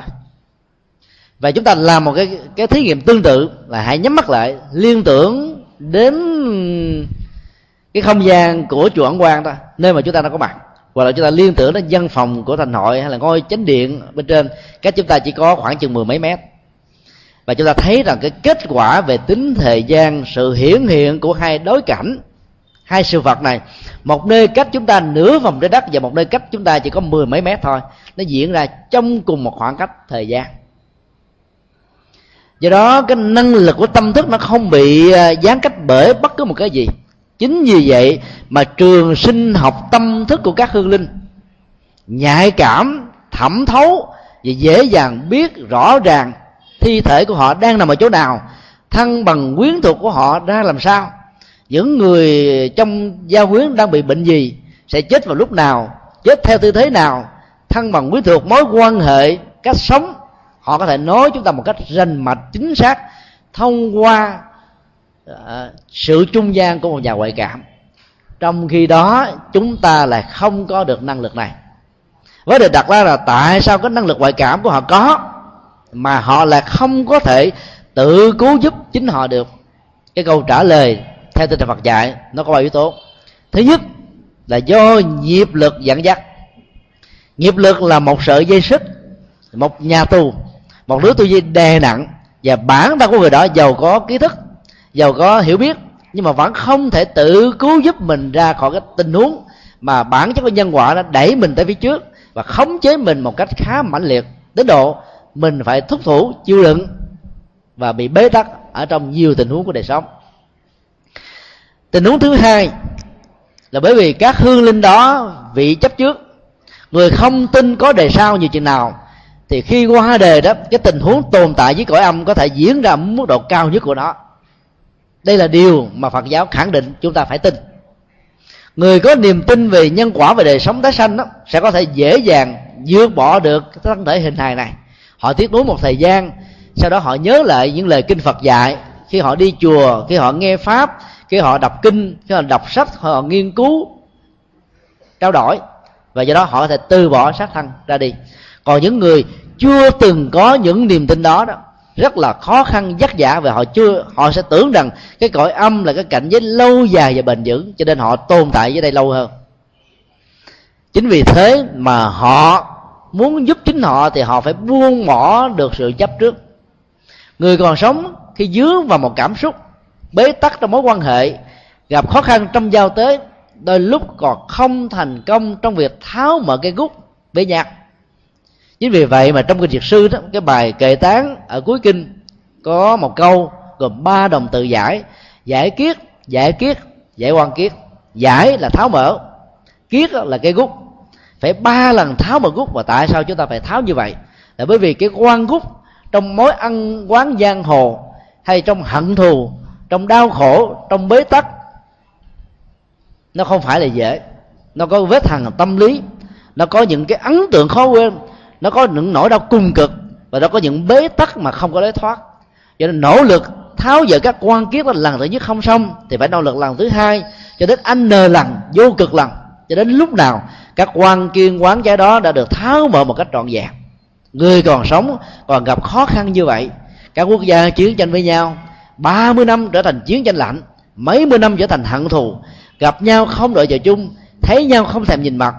Mặc cảm, thành kiến, chửi bới, thanh toán loại trừ, xung đột. Phỉ bát, phê bình, chỉ trích, kháng cự. Gần như nó diễn ra khắp mọi nơi trên thế giới này. Các dân tộc nào đã từng có chiến tranh thì hận thù ở đó, cái phân biệt dung miệng ở đó các cái mâu thuẫn tôn giáo ở đó, mâu thuẫn về dân tộc tính ở đó, về địa phương tính ở đó, nó trở nên rất là nhiều vì cái biến thái của hận thù đó nó được diễn ra theo nhiều cách thế, biến dạng khác nhau, trải qua nhiều thời gian của tay sanh chính vì thế mà họ không thể nào tự giúp chính họ được cái thứ ba, nếu thân bằng quyến thuộc của họ, không có niềm tin đối với tam bảo mà cũng không hề tin cái năng lực của các lễ cầu siêu, các lễ trai đàn có thể hỗ trợ cho hương linh thông điệp về vô thường vô ngã, thì các hương linh đó đó sẽ không tiếp nhận được cái tri thức đặc biệt này để thừa nhận cái chết như là một sự thật. Do đó hương linh có thể hiểu biết do năng lực ngoại cảm, vì thân thể vật lý họ không có. Họ cảm nhận nhạy bén, nhanh, chính xác hơn chúng ta ấy thế mà họ phải cần đến sự hỗ trợ và cứu giúp của những người đang còn sống. Giúp chính mình khó hơn và gấp nhiều lần so với sự giúp đỡ của người khác hay là giúp đỡ người khác. Xin nêu câu hỏi khác. Kính bạch thầy, tại sao mà chúng ta phải đi hạnh phúc và có cần thiết ừ, dùng đến cái hiện tượng ngoại cảm không? Xin thầy giảng giải rõ cho con hiểu a di đà phật mặc dù các hương linh đã qua đời, không thể sống lại được. Việc xác định hài cốt nào là của hương linh nào cũng không làm cho hương linh đó sống lại được. Nhưng sự tìm kiếm các hài cốt để giúp cho sự đoàn tụ giữa cõi âm và cõi dương trong mối quan hệ thân thuộc là một nhu cầu không thể thiếu. Trong nền văn hóa của phương đông, đặc biệt là ở trung hoa, nhật bản, triều tiên, việt nam thì việc chăm sóc và thương thưởng người quá cố cũng chính là cách thức và nghệ thuật mang lại hạnh phúc cho những người đã còn sống. Chúng ta thấy là ông bà tổ tiên chúng ta qua đời mấy mươi năm, vài trăm năm. Ấy thế mà đến cái ngày tưởng niệm họ tộc, chúng ta vẫn khóc một cách ròng rã với sự thương tiếc về cái tình cảm và đóng góp của người thân của mình đã qua đời cho họ tộc này cái sợi dây tình cảm đó đã làm cho người châu á không cảm thấy an tâm và muốn gợi gắm cái tình thương của mình hàng ngày, hàng giờ. Và mỗi khi có điều kiện, vào những ngày lễ thanh minh, ngày lễ dỗ, ngày tưởng niệm dân dân thì chúng ta đều thể hiện cái tình cảm đặc biệt đó. Cái khổ đau của những người còn sống nó tạo ra sự dai dứt vô cùng. Ví dụ khi chúng ta có một đứa con chết vào chiến trường hay là chết dưới biển khơi trong cuộc vượt biên, hay chết trong tai nạn giao thông, chết trong một cái ách nạn nào đó, chết bắt đắc bắt đắc kỳ tử, chết hoạn tử, chết thương đau, chết trong hận thù, chết bị người ta hãm hại một cách đau đớn. Họ đâu có sẵn lòng chấp nhận cái chết. Họ vẫn tiếc nuối và kéo dài đời sống của họ ra. Khi họ chết trong một cái môi trường mà chúng ta không nhìn thấy được mặt mũi của họ thì cái sự dai rất về tình cảm nỗi khổ đau cung cực này nó làm cho mình không thể nào được yên lòng. Và do đó rất nhiều thân bằng quyến thuộc của những người quá cố đặc biệt là các chiến sĩ và các liệt sĩ đó muốn gặp lại cho cốt người thân của mình. Và do đó việc xác lập đâu là cho cốt của người quá cố thông qua các năng lực ngoại cảm đó, sẽ là một nhu cầu mang lại niềm hy vọng cho rất nhiều gia đình. Riêng nhà ngoại cảm phan thị bích hằng với lại tâm sự của cô, khi sáng tại chùa Hoàng Pháp, cô đã giúp trên 10.000 gia đình hội tụ được người thân của mình. Các nhà ngoại cảm khác cũng có thể giúp với một số lượng 300 người 400 người 500 người. Cái nỗi hạnh phúc lớn nhất khi các gia đình này hội tụ lại với nhau chỉ là một cái phần bắt đầu của công việc nhà ngoại cảm. Nhưng rất tiếc, phần lớn các nhà ngoại cảm đều không phải là các phật tử và đặc biệt, các nhà ngoại cảm ở miền bắc đều là những người không hề tin về tín ngưỡng, không hề tin vào phật giáo. Họ có thể là đảng viên, cha mẹ họ có thể là những người theo đảng. Ấy thế mà họ lại có năng lực ngoại cảm này. Đây là một điều rất đặc biệt và không phải là vô cớ hay là tình cờ. Chính từ điều đó đã khai thông được rất nhiều cái áp tắc ở chủ nghĩa hiện tại, rằng cõi âm là một cõi đang tồn tại. Cái nỗi khổ niềm đau của các nghĩa sĩ, của các chiến sĩ nằm xuống đó, với những sự tức tội và làm cho họ khó siêu sanh. Chúng tôi được biết cái đại trai đàn chẳng tới bình đẳng giải quan tại chùa vĩnh nghiêm vừa qua đó cái khái niệm bình đẳng giải quan đã không được chính phủ chấp nhận. Vì lý luận của chính phủ cho rằng đó là giặc ngoại xâm đến xâm lấn giết người thân giết dày lên mồ mồ mã của dân tộc việt nam giết bao nhiêu người tội lỗi của họ đó, phải được ứng xử bằng một sự trừng phạt thích đáng là họ phải bỏ mạng trên xa trường không thể nào cầu siêu cho họ một cách bình đẳng như các nghĩa sĩ, các liệt sĩ, các chiến sĩ đã đấu tranh bằng tình thương dân tộc, bằng sự yêu nước, bằng cái tình quốc gia. Và lý luận thứ hai, họ cho rằng các chiến sĩ đã chết một cách rất là quay hùng. Họ hạnh phúc trong cái chết, họ hạnh phúc trong lúc sống, họ hạnh phúc trong lúc thực hiện cái nhiệm vụ quan trọng của mình. Họ đâu có nỗi quan nào đâu mà phải giải chúng ta thấy các lý luận đó, nó có vẻ rất logic nhưng mà nó không có sự thật. Nhà ngoại cảm phan thị bích hằng cho chúng ta biết, gần 10.000 trường hợp mà cô ta giúp, số lớn trong đó là các nghĩa sĩ, các chiến sĩ đã chết trong chiến trận, chưa được siêu sanh thoát quá các nhà ngoại cảm khác như là nguyễn khắc bảy nguyễn văn liên, nguyễn thị bích, và nguyễn thị huyền, nguyễn thị phương, hoàng thị thiêm đều cho chúng ta những dữ liệu và thông tin tương tự. Lý do tại sao? Cách thức lý giải của phật giáo rất đơn giản. Là bởi vì những người bỏ mạng trên xa trường luôn luôn giàu có lòng yêu nước và hạnh phúc trước cái chết của mình. Nhưng họ không an tâm rằng cái cuộc khải hoàn sẽ mang lại cho quê hương và dân tộc. Và bên cạnh đó, họ vẫn còn có những cái nỗi tình cảm rất là tính người. Họ mong đến một cái ngày khải hoàn về gặp lại vợ và con gặp lại mẹ hiền, gặp lại người cha kính yêu, gặp những người thân quyến thuộc. Ấy thế mà cái chết trên chiến trường đã làm cho họ vĩnh viễn không bao giờ thỏa mãn được cái nguyện vọng từ cái lúc mà họ mang cái nhiệm vụ của một nghĩa sĩ ra đi. Nỗi tức tuổi đó, nỗi quan khiên đó làm cho họ tồn tại với cái âm mà khó có thể được siêu sanh, vì họ không chấp nhận cái chết. Cho nên trai đằng bình đẳng giới quan là một nhu cầu vì chất liệu tư bi của phật giáo yêu cầu chúng ta không chỉ cầu siêu cho các nghĩa sĩ, cho các chiến sĩ, mà cầu siêu cho các binh sĩ của giặc ngoại xâm. Vì họ thiếu tuệ giác, họ mang quá nhiều đau thương do lòng hận thù, mang lại cho dân tộc Việt Nam và nhiều dân tộc trên thế giới. Nếu lòng từ bi về tình thương tự giác của đạo Phật không tưới tẩm lên họ, thì khi tái sanh, thì các hương hồn này sẽ trở thành những con người mà hạt giống xâm nó của họ đó sẽ tiếp tục làm cho họ đi theo con đường đó, với những quán tính và những thói quen và do đó, khi tình thương tha thứ, rải lên trên họ, thì hận thù nó sẽ được tháo gỡ bế tắc. Cõi âm được siêu thoát. Khi tháo bờ được hận thù, thì cõi dương đó, người thân quyến thuộc có thể ngồi lại với nhau trong tình thân ái, trong tình hòa bình và trong tình hữu nghị với nhau. Chính vì thế mà chúng ta cần phải nỗ lực đi giúp đỡ và tìm kiếm những hài cốt để thiết lập được mối quan hệ giữa người sống và kẻ chết để tháo hết tất cả những bế tắc và hận thù ở trong cõi âm và cõi dương. Nhu cầu đó là một nghi thức thực tập trị liệu và chuyển hóa theo tinh thần Phật dạy.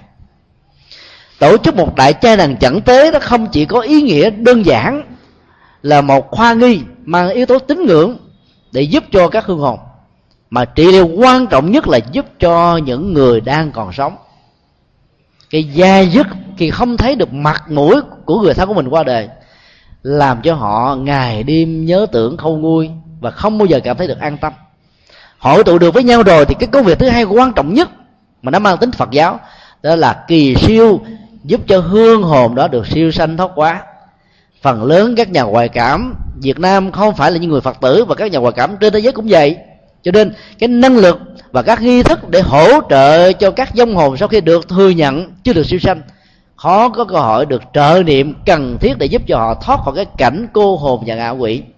Do đó, nếu các nhà ngoại cảm việt nam và các nhà ngoại cảm trên thế giới phối hợp và hiểu rõ về đạo lý sanh tử luân hồi và thực tập các phương pháp trị liệu, cầu siêu về chẳng tới chai là của phật giáo, thì chúng tôi tin chắc rằng là cái giá trị trị liệu đó sẽ giúp cho họ giải quyết được cái thân phận cô đơn ở cõi âm và tái sanh làm được con người với những phước báo mà họ đóng góp cho cuộc đời mấy mươi năm qua và chỉ vì sự chấp trước mà họ phải tồn tại trong một trạng thái áp tắc với cõi âm. Mất đi một thời gian rất là dài, không hưởng được hạnh phúc. Cho nên dầu bất kỳ một tình huống nào dầu không thể làm cho người chết có thể sống lại. Dầu cho cốt vẫn phải là cho cốt. Chúng ta vẫn thấy cái nhu cầu thiết lập để xác định hương linh nào chưa được siêu hương linh nào cần sự giúp đỡ nó mang ý nghĩa trị liệu và giá trị tâm linh và đạo đức rất là quan trọng. À, kính thưa tất cả um, hội chúng. Trước khi kết thúc chúng tôi kính mời tất cả quý phật tử những người có mặt trong hội trường này hãy chắp tay bằng cái ấn hoa sen nhập phép quán từ bi niệm danh hiệu của đức phật a di đà để gia trì và hỗ trợ một cách tích cực cho các hương linh và giúp cho họ trở về quy ngưỡng tam bảo để được siêu sanh và thoát hóa Pháp âm Đạo Phật ngày nay xin khép lại nơi đây. Quý vị muốn thỉnh hoặc ấn tống các đĩa CD về Đại Tạng Kinh Việt Nam, các kinh sách do Thầy Nhật Từ biên soạn, các bài pháp thoại, các CD về âm nhạc Phật giáo, cũng như muốn đóng góp vào các hoạt động từ thiện của Đạo Phật ngày nay, xin liên lạc theo địa chỉ Đạo Phật ngày nay, Chùa Giác Ngộ, số 92, đường Nguyễn Chí Thanh, phường 3, quận 10, thành phố Hồ Chí Minh, Việt Nam. Điện thoại 08 833 5914 0958 057 827 Email Buddhism Today inc Amok yahoo.com Thích nhật từ Amok yahoo.com Website World Wide Web Buddhism Today com. World Wide Web, tủ sách Phật học.com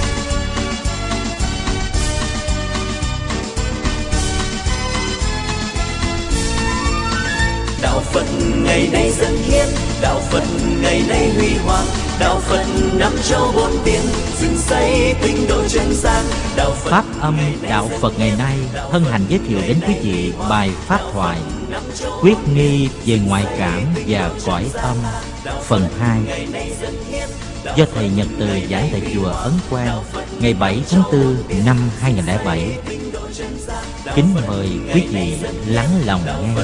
Ngày nay huy hoàng, đạo phật năm châu bốn biển dựng xây tinh độ chân gian. Đạo phật Nam mô Bổn sư Thích Ca Mâu Ni Phật. Kính thưa toàn thể quý thiền hữu tri thức. Thể theo yêu cầu thì chiều hôm nay tại giảng đường Ấn Quang một lần nữa chúng tôi sẽ dành uh, cho các thắc mắc liên hệ đến hiện tượng ngoại cảm và thế giới cõi âm nói chung hai tuần trước chúng tôi đã có dịp và chia sẻ một số vấn nạn liên hệ đến vấn đề này, nhưng vẫn còn nhiều câu hỏi và nhiều thắc mắc.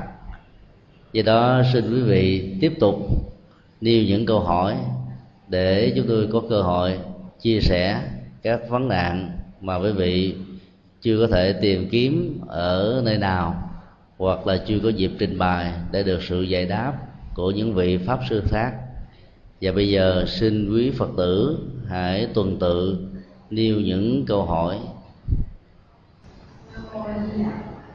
Kính bạch thầy hiện tượng ngoại cảm thì một chiến sĩ đã nổi rộng với chúng ta trong gần 20 năm trở lại đây.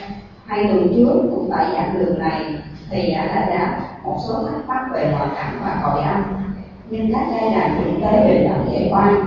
Theo thiền sư hiện Hạnh đề xướng chúng con nghĩ rằng tìm hiểu vấn đề về thế giới cõi âm chưa được người dân quan tâm đúng không xin hãy quả dành thêm buổi pháp hỏi hôm nay để giải thích các thắc mắc đến liên hệ đến hiện tượng ngoại cảm mà nhiều người phật tử chúng con đã được nghe trình bày về chủ đề này. Kính bạch thầy tại sao hiện tượng các nhà ngoại cảm xuất hiện ở nước Việt Nam nhiều nhất so với các nước trên thế giới? Câu hỏi à, vừa nêu liên hệ đến à, tính cách là xã hội học và hiện tượng lượng của ngoại cảm diễn ra tại Việt Nam so với bối cảnh của thế giới trong thời cận hiện đại. Thống kê các nhà ngoại cảm có mặt trên thế giới hiện nay đó, thì Việt Nam là quốc gia đứng số 1 có trên dưới 100 nhà ngoại cảm được trung tâm nghiên cứu tiềm năng của con người phối hợp với à, 10 bộ và ban ngành của chính phủ nghiên cứu trong vòng 20 năm qua và đã chính thức thừa nhận năng lực ngoại cảm của họ. Ngoài con số trên dưới 100 còn có rất nhiều nhà ngoại cảm khác với năng lực ngoại cảm bằng khoảng chừng nửa hoặc là 40% của các nhà ngoại cảm chính thức. Nếu tính luôn các nhà ngoại cảm có năng lực yếu hơn, thì số lượng không chỉ là 100 mà có thể là vài trăm người. Câu hỏi vừa đặt ra là tại sao Việt Nam lại có nhiều nhà ngoại cảm nhất? Các nghiên cứu về à, xã hội học liên hệ đến ngoại cảm trước năm 75 tại Việt Nam và sau năm 75 tại Việt Nam cho thấy các nhà ngoại cảm Việt Nam xuất hiện sau khi đất nước được hoàn toàn độc lập nhà ngoại cảm được hiểu nôm na là nhà thông phiên dịch giữa cõi âm và người thân ở trên cõi dương. Vai trò thông viên dịch của họ khác với cô đồng và cậu ấm. Ở đây không hề, hề có các hiện tượng lên đồng cốt. Nhà ngoại cảm vẫn nói ngôn ngữ bình thường không bị thay đổi giọng không bị biến thái về tính tình, mà họ có thể lắng nghe được một cách thẩm thấu các ngôn ngữ, sự truyền thông, nhắn tin, yêu cầu của thế giới cõi âm dành cho những người thân đang còn sống của họ. Rồi nhà ngoại cảm lập lệ bằng ngôn ngữ của chính mình. Mà trong khi đó, các thân nhân chính là những người nhân chứng chính xác nhất bởi vì cuộc đối thoại diễn ra giữa họ và thế giới của cõi âm hoàn toàn mang tính cách đặc tả. Và chỉ có những người thân trong gia đình mới biết được hết tất cả mọi tình tiết về cha, mẹ, vợ, chồng, con cái, bệnh tật, tuổi thọ, chết yểu, bối cảnh của cái chết cái ảnh hưởng hậu quả của cái chết đó như thế nào? Và những người thân nhân còn sống đều xác quyết một trăm phần trăm rằng họ đang đàm thoại với người thân quá cố của mình. Thật là khó trả lời cho câu hỏi tại sao việt nam lại có nhiều nhà ngoại cảm nhất. Chúng tôi chỉ xin à, nêu ra hai ý tưởng nhỏ để chúng ta cùng suy nghĩ đất nước việt nam là một quốc gia theo chủ nghĩa cộng sản, thành phần lãnh đạo của quốc gia. Dưới ánh sáng của triết học Mark Lenin, đều cho rằng chết là hết, hoàn toàn không có sự sống sau khi cái chết được kết thúc. Hiện tượng các nhà ngoại cảm xuất hiện trong nước Việt Nam cộng sản, không tin có đề sao, trở nên rằn rộ là một điều chúng ta đáng quan tâm nếu để ý và phân tích về ờ, xuất xứ cũng như là họ tộc của các nhà ngoại cảm được trung tâm nghiên cứu tiềm năng của con người thừa nhận phần lớn các nhà ngoại cảm này đều là con cháu của các đảng viên cao cấp hoặc là đang làm ở các vai trò khác nhau của chính phủ. Nó như là một ờ, sự biểu hiện, một minh chứng rằng thế giới cõi âm được kinh điển nhà Phật mô tả là ngạ quỷ là một trong năm loại hình sự sống. Sau khi con người qua đời để tìm kiếm một cảnh giới tái sanh và nơi đó đó, họ hàng nghiệp giữa cha mẹ và con cái nó phải có một cái tương thích ở một mức độ nhất định nào đó. Tại sao các nhà ngoại cảm không là những người dân bình thường? Vì nếu là như thế đó, thì họ với những thông tin, thông điệp của họ, khó được chính phủ này, quốc gia này, con người này chấp nhận.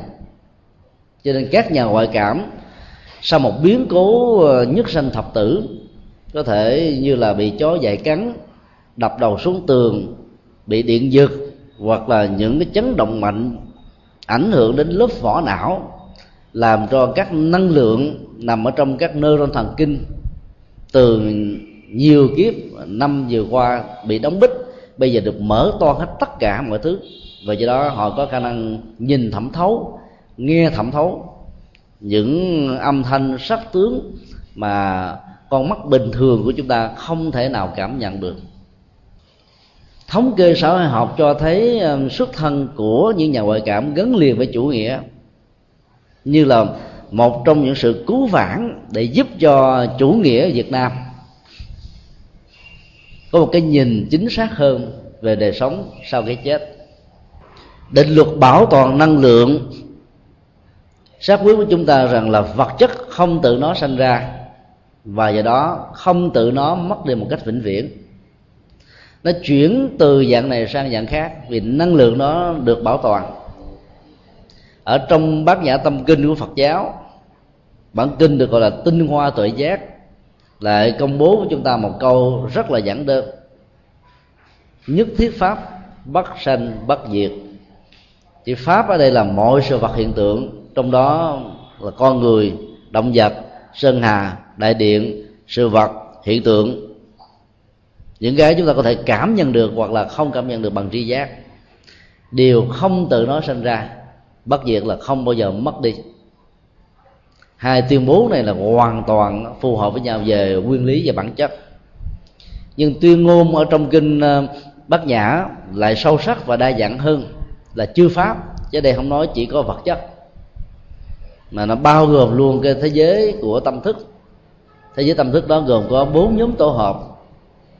Tổ hợp cảm giác, tổ hợp tri giác, tổ hợp tâm tư, tổ hợp nhận thức thường được gọi bằng thuật ngữ chuyên môn trong phật giáo là thọ, tưởng, hành và thức. Tất cả các hạt giống thấy, nghe, ngửi, biết của thế giới tâm thức như vừa nêu không bao giờ mất hẳn. Mà theo đuổi con người, tạo ra thói quen, quán tính của thói quen của người đó. Chính vì thế mà khi con người mới được sinh ra trong à, quá trình khai hoa nở nhụy của người mẹ đó cái cá tính của bé trai, bé gái đó đã được định hình. Và cá tính đó được bộc lộ khá rõ ràng trong cái lễ thôi nôi với sự trưng bày các nhiều, rất nhiều các loại vật dụng khác nhau. Mỗi một dụng cụ vật dụng tượng trưng cho một ngành nghề. Chúng ta thấy hiếm khi có một bé nào chọn trung lập với một bé nào mà sự lựa chọn đó là hoàn toàn khác các nguồn năng lượng của thấy nghe ngửi biết qua năm tổ hợp giác quan như vừa nêu tiếp tục theo đuổi con người làm cho con người có một quán tính cảm thấy rằng là những thứ mà họ chọn đó nó có mối quan hệ rất là gần gũi và thân thiết với họ làm cho họ không thể nào có sở thích để chọn những cái mà họ chưa từng uh, có những kỷ niệm ấn tượng khó phai do đó các nhà ngoại cảm xuất hiện nhiều ở trong nước việt nam xã hội chủ nghĩa là một biểu hiện minh chứng hùng hồn về bản chất các lời tuyên ngôn của phật giáo rằng là sau khi chết đó, con người không mất hẳn và tiếp tục truyền thống tái sanh. Kinh điển nhà Phật sát với chúng ta rất rõ rằng là mỗi một kiếp sống đó được tượng trưng như là một dấu chấm ở trên một đường thẳng rất dài kết nối hàng loạt các dấu chấm đó chúng ta có một đường thẳng. Tiến trình của sanh và tử ở trong thế giới luân hồi của con người và các loài động vật cũng như thế. Sau khi chết đó, chúng ta cho rằng là mất hẳn. Cho nên mình thường nói là người thân của tôi mất rồi mình khóc buồn đau thương nhớ sầu bi khổ u đạo nhưng trên thực tế thì người thân của mình chưa từng bao giờ mất mà chỉ chuyển đổi từ ờ, một cảnh giới sự sống a sang một cảnh giới sự sống b. Chính vì thế mà trong kinh điển nhà phật thường dùng bằng những khái niệm là từ trần, tức là từ giả cõi đời này, để tiếp tục một cái cõi đời khác, chứ không mất. Mất có nghĩa là từ một cái vật a, mất hoàn toàn không còn là vật a đó nữa. Và đó bị biến đi, chúng ta thấy không tìm ra được gốc gác hay là sự ờ, trở về của nó thì mới được gọi là mất. Là từ một cái có trở thành không được gọi là mất. Cho nên cái chết đó, thì không thể là một cái mất mà là một sự chuyển đổi tiến trình sanh tử à, diễn ra. Ý tưởng thứ hai các nhà ngoại cảm xuất hiện nhiều ở việt nam là bởi vì việt nam là một quốc gia với lịch sử của nhiều cuộc chiến. Chúng ta có ít nhất là một ngàn năm chiến tranh với à, giặc bành trướng trung quốc ngày xưa một trăm năm với thực dân pháp 30 năm với Mỹ, và suốt 30 năm đó, nội chiến từng ngày từng giờ. Máu đã đổ, thịt đã rơi. Chiến trường đã um, khét máu, khét um, khói súng và khét cái chết. Sự tàn sát giữa um, hai đối tượng xuất thân từ hai ý thức hệ chính trị khác nhau một bên là đi xâm lăng, một bên đó nằm xuống cho quê hương thì xả tắt với lòng yêu nước không nguôi. Đã trở thành sự hận thù và kẻ thù với nhau trên cõi dương cũng như là dưới cõi âm. Nếu cái quan gút đó không được tháo mở, thì cái ăn quán giang hồ trong sanh tử qua các cuộc chiến đó, nó sẽ bị biến dạng dưới nhiều hình thức khác nhau. Và trải qua các giai đoạn lịch sử thì những người đó bằng hình thức này hay là dưới hình thức khác lại tiếp tục trở thành những người kẻ thù của giàu trong các chuyến tuyến. Và do đó nơi nào mà các cuộc chiến đó, nó diễn ra một cách khốc liệt cái ăn quán giang hồ chưa được tháo mở cái gút hận thù nó vẫn còn đéo núi đeo đeo núi dòng cảm xúc của những người tham gia trực tiếp và gián tiếp cuộc chiến thì nơi đó sẽ có rất nhiều nhà ngoại cảm xuất hiện. Trên thế giới này có nhiều quốc gia rơi vào tình trạng tương tự. Chẳng hạn như ấn độ pakistan giành mảnh đất kashmir israel và palestine giành mảnh đất thánh nam hàn và bắc hàn đông đức và tây đức hoặc là các cuộc chiến thế giới thế, thế chiến thứ nhất thế chiến thứ hai biết bao nhiêu mạng sống đã nằm xuống. Triệu triệu sinh linh đã qua đời. Nhưng nếu như cái hận thù ăn quán giang hồ đó nó, nó được tháo mở bằng những hình thức tích cực thì các cuộc chiến đó không có cơ hội tái diễn trong tương lai. Tại ngay cái mảnh đất mà cuộc chiến đó đã từng có mặt. Còn ở Việt Nam đó, chúng ta là một lịch sử của các cuộc chiến cái ăn quán giang hồ do sự khác nhau của ba miền Nam, Trung và Bắc đã được thực dân Pháp tận dụng một cách triệt để để làm cho các cá tính này trở thành những sự dị biệt rất là lớn. Từ đó nó dẫn đến một tình trạng đó là hận thù đó khó có thể nguôi ngoai được. Và trong những quốc gia như vậy thì hiện tượng ngoại cảm sẽ nổ răng rộ vì nó là một cái à, cái dấu hiệu để à, minh chứng rằng là có rất nhiều chiến sĩ giàu là nghĩa sĩ ở quốc gia mà cuộc chiến đó là do tình yêu quê hương dân tộc đã nằm xuống, hoặc là những kẻ đi xâm lăng đã nằm xuống. Cho nên họ phải xuất hiện để truyền những thông điệp, nói lên những cái tâm tư nguyện vọng để cho thấy rằng là thế giới cõi âm, những người chưa được siêu sanh thoát hóa, đang cần đến tình thương, đang cần đến tâm linh, đang cần đến sự trợ niệm của những người đang còn sống mà thế giới tâm linh đó không gì khác hơn chính là thế giới của Phật giáo cho nên, theo hai lý do mà chúng tôi vừa nêu, chúng tôi nghĩ rằng là Việt Nam có nhiều nhà ngoại cảm là bởi vì nó có những thông điệp để làm những công việc minh chứng cho tiến trình tái sanh trong thế giới luân hồi. Và thứ hai, nó như là cái hậu quả tất yếu của ăn quán giang hồ chưa được kết liễu thông qua các cuộc chiến. Xin nêu câu hỏi khác.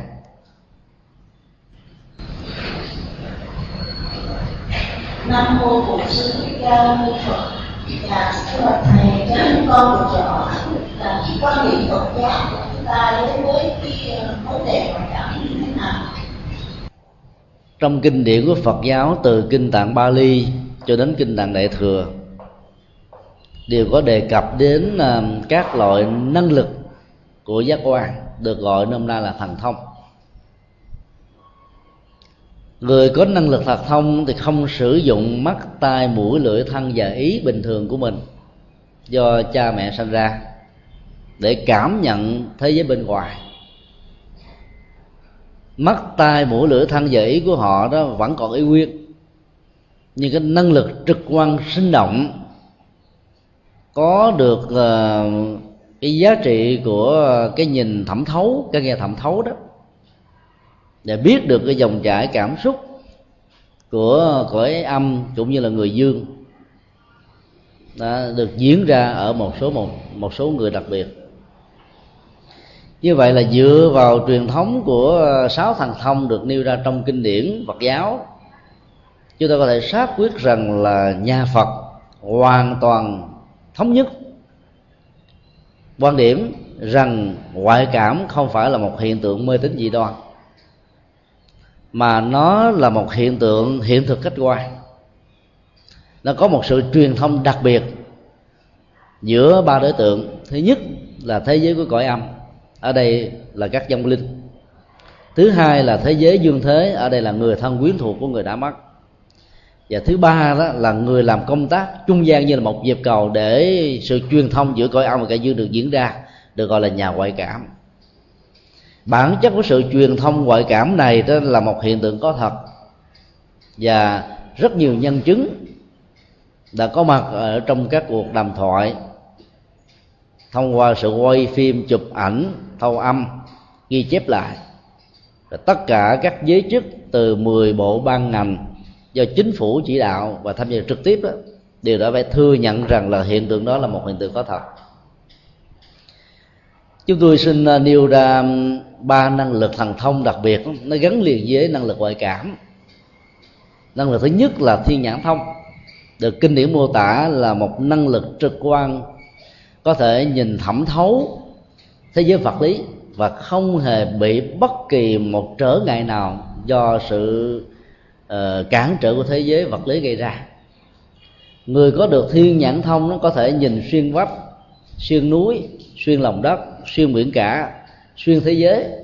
Và do đó, họ có thể cảm nhận được thế giới ờ, sắc tướng của các chủng loại tái sanh khác nhau. Ví dụ như của con người, của các loài động vật, của các hương linh, của các chư thiên và của các vị thần Atula một cách rất là rõ ràng và chính xác. Dầu chúng ta có bịt mắt họ lại, họ vẫn có năng lực nhìn đó. Và ngày nay đó cái ngành là khoa học ngoại cảm gọi cái năng lực thiên nhãn thông đó bằng cái từ là con mắt thứ ba. Thì con mắt thứ ba đó được họ sánh ví là cái điểm trung tâm giữa hai cái chân mày. Mà trong kinh phật thường gọi đó là tướng bạch hào. Bạch hào uyển chuyển ngũ tu di, tức là một làn hào quang tỏ ra từ giữa chặng mài soi thấu cả thế giới tu di. Năng lực của con mắt thứ ba đó có thể nhìn thấy hết tất cả mọi thứ. Loại thần thông thứ hai là thiên nhĩ thông, tức là khả năng nghe thẩm thấu, nghe được tất cả mọi ngôn ngữ, từ phương ngữ cho đến quốc ngữ của mọi quốc gia, dân tộc. Tới hàng trăm ngàn ngôn ngữ khác nhau, họ đều lý giải, hiểu được như chính là cái người sinh ra và lớn lên trong ngôn ngữ đó.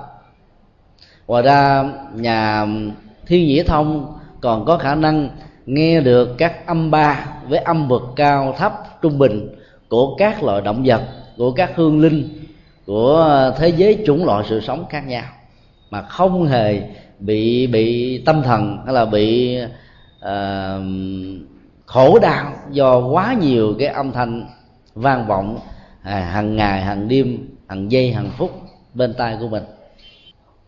Năng lực thứ ba là tha tâm thông tức là hiểu biết rõ được sự vận hành cảm xúc tâm lý nhận thức và hành động thầm kín của những người đang đối diện hoặc là của bất kỳ một người nào.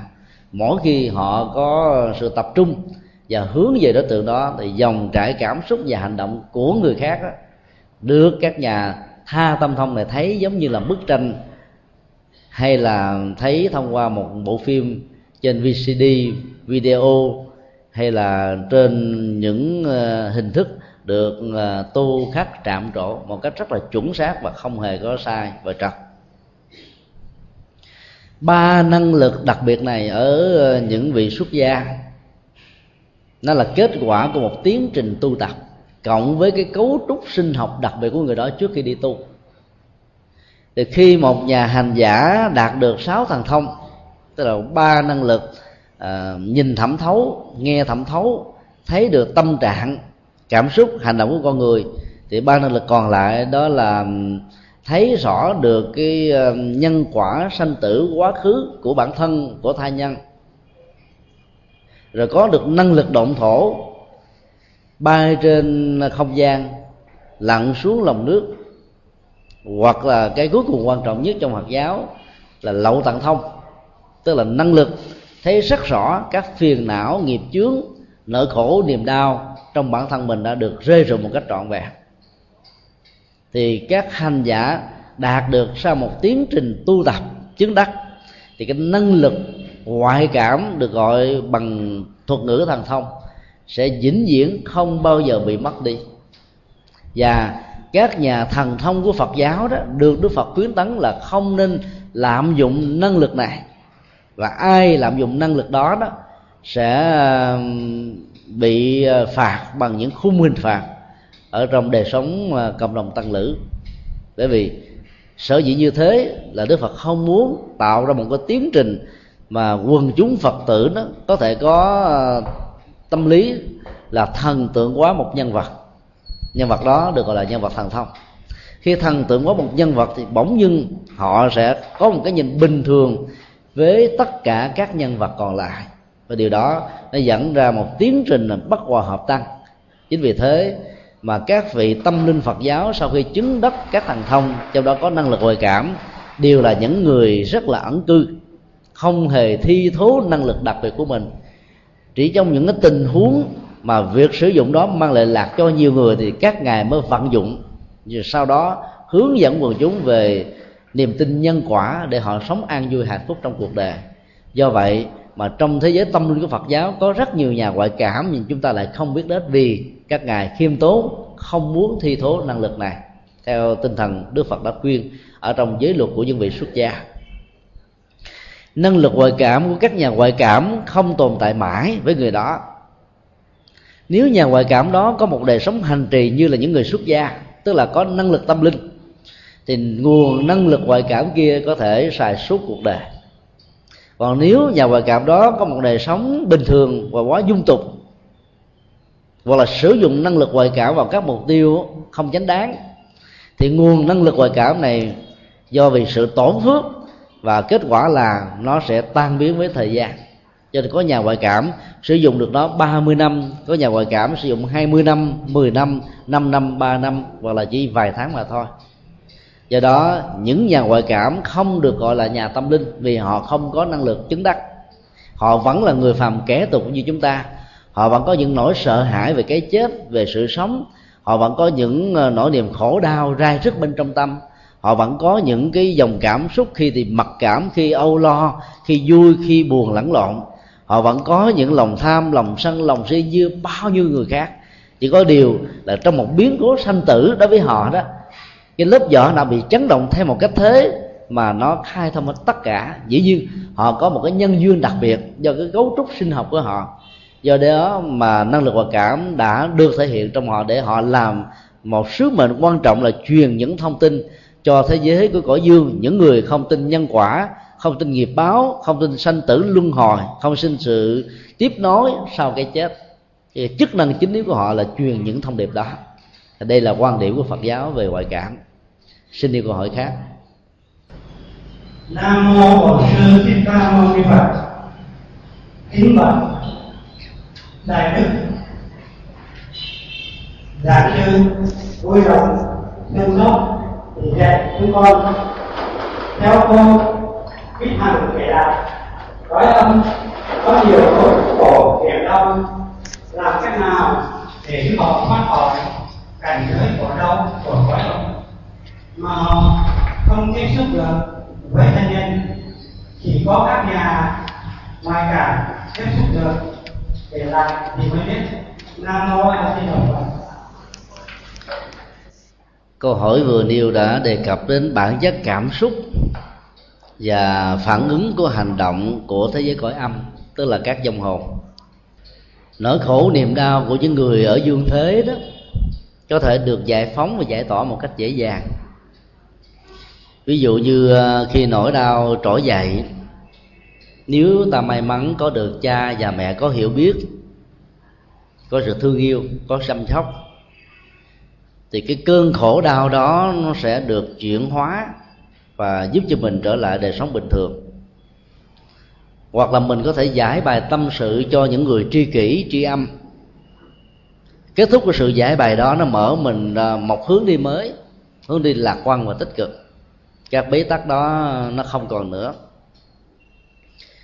Thế giới của cõi âm lại không có được năng lực như thế. Vì họ không tồn tại bằng thân thể hình hài như con người, mà họ chỉ tồn tại bằng cái à, cái cấu trúc trường sinh học, tâm thức. Mỗi một trường sinh học như thế này đó, nó được hội tụ rõ ràng hay mờ ảo, cụ thể hay lờ mờ là nhờ vào sự tập trung của họ mà các nhà ngoại cảm có thể nắm bắt được, đọc được tâm trạng, cảm xúc và thông qua đó lý giải đó bằng ngôn ngữ cụ thể của con người. Cho nên nỗi khổ niềm đau của họ nó khó có có thể giải bài tâm sự với những người dương thế. Khi họ báo mộng hay là cho người thân ở trong gia đình mình biết rằng họ chưa được siêu sanh, thì đồng lúc đó người thân buồn đau, khôn nguôi và nghĩ rằng họ hiện hồn về để làm khổ đau cho mình.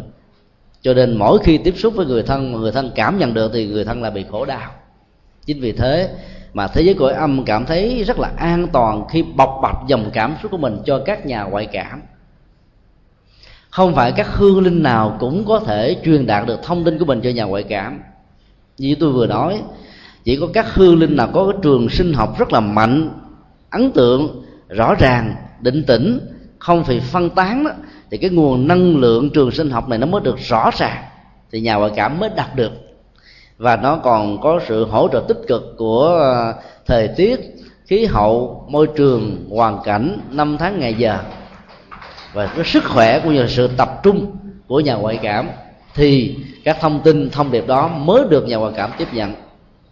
Do đó có nhiều hương linh khi còn sống tâm họ không định thì sau khi qua đề cái trường sinh học đó, nó được diễn ra theo một cách thức tương tự. Và do đó, cái sự truyền thông của họ cho nhà ngoại cảm mà nhà ngoại cảm vẫn không cảm nhận được. Cho nên nỗi khổ đau cung cực đã được diễn ra đối với họ. Bên cạnh những nỗi đau thương trực mà họ có, do núi kéo về sự sống, do không chấp nhận cái chết, do tiếc nuối về tình yêu, do thương cảm về tình thương, hoặc là do chưa buông bỏ được gia tài, sự nghiệp, danh vọng, địa vị, chức tước, các công trình dự án chưa được kết thúc. Tất cả những tâm lý núi kéo này đã làm cho họ phải sống một cách khổ đau hàng ngày, hàng giờ. Mà mỗi một sự kéo dài đó đã mang lại à, những nỗi niềm rai rứt của thế giới cõi âm. Do đó nó là các nhà ngoại cảm đã giúp chúng ta được một thông tin quan trọng rằng là người thân của mình đã được siêu sanh hay chưa như chúng tôi vừa giải đáp trong câu hỏi trước đó, bản chất của nhà ngoại cảm chỉ làm được một công việc rất là quan trọng. Đó là định dạng được cái hài cốt của người đó đang nằm ở phương vị nào, ở dưới lòng đất, ở trên mặt đất này. Chứ họ không thể nào làm được công việc thứ hai là giải tỏa những ức chế cảm xúc, tâm lý, nhận thức và nỗi khổ niềm đau của hương linh. Vì bản thân họ cũng có nỗi khổ niềm đau tương tự như bao nhiêu người khác do đó, nếu có được một sự phối hợp đồng bộ giữa nhà ngoại cảm và các nhà tâm linh phật giáo đó, thì hương hồn đó sẽ có thể được hỗ trợ một cách đến nơi đến chốn. Sau khi họ truyền thông được những điều họ gửi gắm cho người thân, thì việc còn lại là các nhà tâm linh phật giáo sẽ tụng kinh, trì chú niệm phật, sám hối để hướng dẫn tâm thức và trường sinh học của hương linh quay về thế giới an lành của chư phật để họ mạnh dạng giả từ hình hài và sự chấp trước ở dưới thế giới của cõi âm. Nhờ sự hỗ trợ tâm linh đó, thế giới của âm mới được siêu sanh thoát hóa. Rất tiếc là vẫn chưa có những sự phối hợp đồng bộ như thế này. Trung tâm nghiên cứu tiềm năng con người đã thành lập bộ môn cận tâm lý. Các giáo sư này xuất thân từ chủ nghĩa Mark Lenin và có nhiều vị là thiếu tướng, là thượng tướng, đại tá, vân vân. Do vì cái nỗ lực ban đầu của họ là sử dụng năng lực ngoại cảm để tìm kiếm các hài cốt của các nghĩa sĩ, các liệt sĩ để tôn vinh sự đóng góp của họ cho quê hương và xã tắc. Chưa mở rộng đối tượng cho các các hương linh, bao gồm là những người chết ừ, ở trong ờ, đồng động đất, sóng thần, quả hoạn lũ lụt và những cái chết hoạn tử mà kinh dược sư đã nêu ra. Hoặc đặc biệt là những chiến sĩ, binh sĩ của giặc ngoại xâm đến quê hương bờ cõi chúng ta mang khổ đau đến cho dân tộc này. Do vì cái phần ứng dụng của bộ môn cận tâm lý là nằm ở chỗ tìm mộ và hài cốt liệt sĩ. Do đó mà chúng ta chưa thấy hết được tất cả những nỗi khổ niềm đau của thế giới cõi âm. Nhà ngoại cảm cũng có những cái nhân duyên đặc biệt có người tiếp xúc với à, họ hàng, họ lê. Có người là có duyên với các hương linh họ trần. Có người có duyên với các hương linh họ đào, vân vân. Hoặc là có nhiều người có duyên với các hương linh nữ, có người có duyên với các hương linh nam. Mỗi nhà ngoại cảm có một cái duyên đặc biệt với các đối tượng hương linh nhất định. Và do đó họ chỉ cảm nhận được nỗi khổ niềm đau của các hương linh đó. Do đó cái kiến thức của nhà ngoại cảm về thế giới cõi âm vẫn là như một giọt nước đối với biển cả. Đây là lời tuyên bố của nhà ngoại cảm à, nổi tiếng bậc nhất hiện nay tại Việt Nam Phan Thị Bích Thành chỉ mới bắt đầu có được năng lực ngoại cảm thì cô nghĩ rằng cô đã biết được phân nửa thế giới cõi âm. Sau 18 năm làm việc và phát hiện trên 10.000 lọ cốt xác chết thì cô tuyên bố rằng cái kiến thức về cõi âm của cô chỉ là một giọt nước trong biển cả thôi bởi vì cái nhân duyên của nhà ngoại cảm đối với thế giới cõi âm đó, là nó theo cái nghiệp tương thích. Do đó để giúp cho các hương hồn sau khi được nhà ngoại cảm truyền thông tin rằng là họ đang còn tồn tại thì vấn đề còn lại là người thân đang còn sống. Cần phải tìm kiếm gặp các nhà tâm linh của phật giáo để nhờ giúp đỡ thông qua các lễ trai đàn hoặc là kỳ siêu nếu thân nhân là những người tin theo thi chúa giáo, hoặc là những người cộng sản không tin có đề sau, hoặc là các tôn giáo không cho rằng là có hình thái của hương hồn, cùng phải vượt qua cái rào cản của tôn giáo của mình để tìm kiếm các nhà tâm linh của nhà Phật. Vì hai mươi mấy thế kỷ qua, các nhà tâm linh của Phật giáo đã thường tổ chức các lễ cầu siêu hàng ngày, hàng giờ trong các khóa kinh. Các ngôi chùa Bắc Tông đó, cứ một ngày, bốn thời đều có cầu siêu hồi hướng công đức cho những người quá cố trong cõi âm. Và cũng theo một cái cái công thức là nghiệp cảm tương thích. Nếu người làm lễ cầu siêu, có một cái trường sinh học tâm linh lớn và tính quyến thuộc rất là đông đảo ở thế giới của cõi âm, thì sự mời gọi của họ sẽ tạo ra một tiến trình là giao cảm rất là đặc biệt. Và các hương hồn này sẽ lắng nghe theo sự hướng dẫn tâm thức của nhà tâm linh. Và nhờ đó đó, họ mới rũ bỏ được cái sát thân tứ đại này. Để ra đi sanh về cảnh giới an lành. Bằng không đó, thì nỗi khổ niềm đau vẫn tiếp tục diễn ra. Cho nên, sự giúp đỡ quan trọng nhất của những người còn sống đối với thế giới tối âm là làm thế nào để họ nhìn thấy cái thân thể này không phải là của tôi. Hình hài này chỉ đóng vai trò chức năng trong vòng mấy mươi năm có mặt trên cuộc đời. Và tính cách chức năng đó đã được kết thúc thông qua một cái chết chúng ta phải truyền thông tin đó để mong họ đừng có tiếc nuối. Điều thứ hai đó, về phương diện vô thường, chúng ta phải làm thế nào truyền một thông điệp cho người âm. Thấy rằng cái năm tháng ngày giờ khai tử đó là một minh chứng về cái chết đã được diễn ra. Để họ không tiếc nuối và phải chấp nhận cái chết là một sự thật. Hiểu được vô thường và vô ngã như vậy thì hương linh mới dễ dàng ra đi. Do đó, chúng ta, những người thân phải chuyển hóa những giọt nước mắt thành tình thương của lòng từ bi và tự giác. Và thân bằng quyến thuộc từ người lớn cho đến kẻ nhỏ. Nếu là phật giáo, thì còn phải tâm niệm ở trong tâm của mình một cách rõ ràng và dứt khoát. Với người quá cố rằng, ông, bà, cha, mẹ, anh, em, vợ và chồng, hãy an tâm mà ra đi. Chúng con, chúng tôi còn lại đó, có thể vẫn duy trì được truyền thống của gia tộc vẫn sống một cách bình an vô sự vẫn phát huy được những vốn liếng gia tài mà ông bà anh em vợ chồng nó để lại. Bởi vì những người chồng có trách nhiệm những người cha có thương yêu những người mẹ có hiểu biết khi ra đi đó tâm không bao giờ an.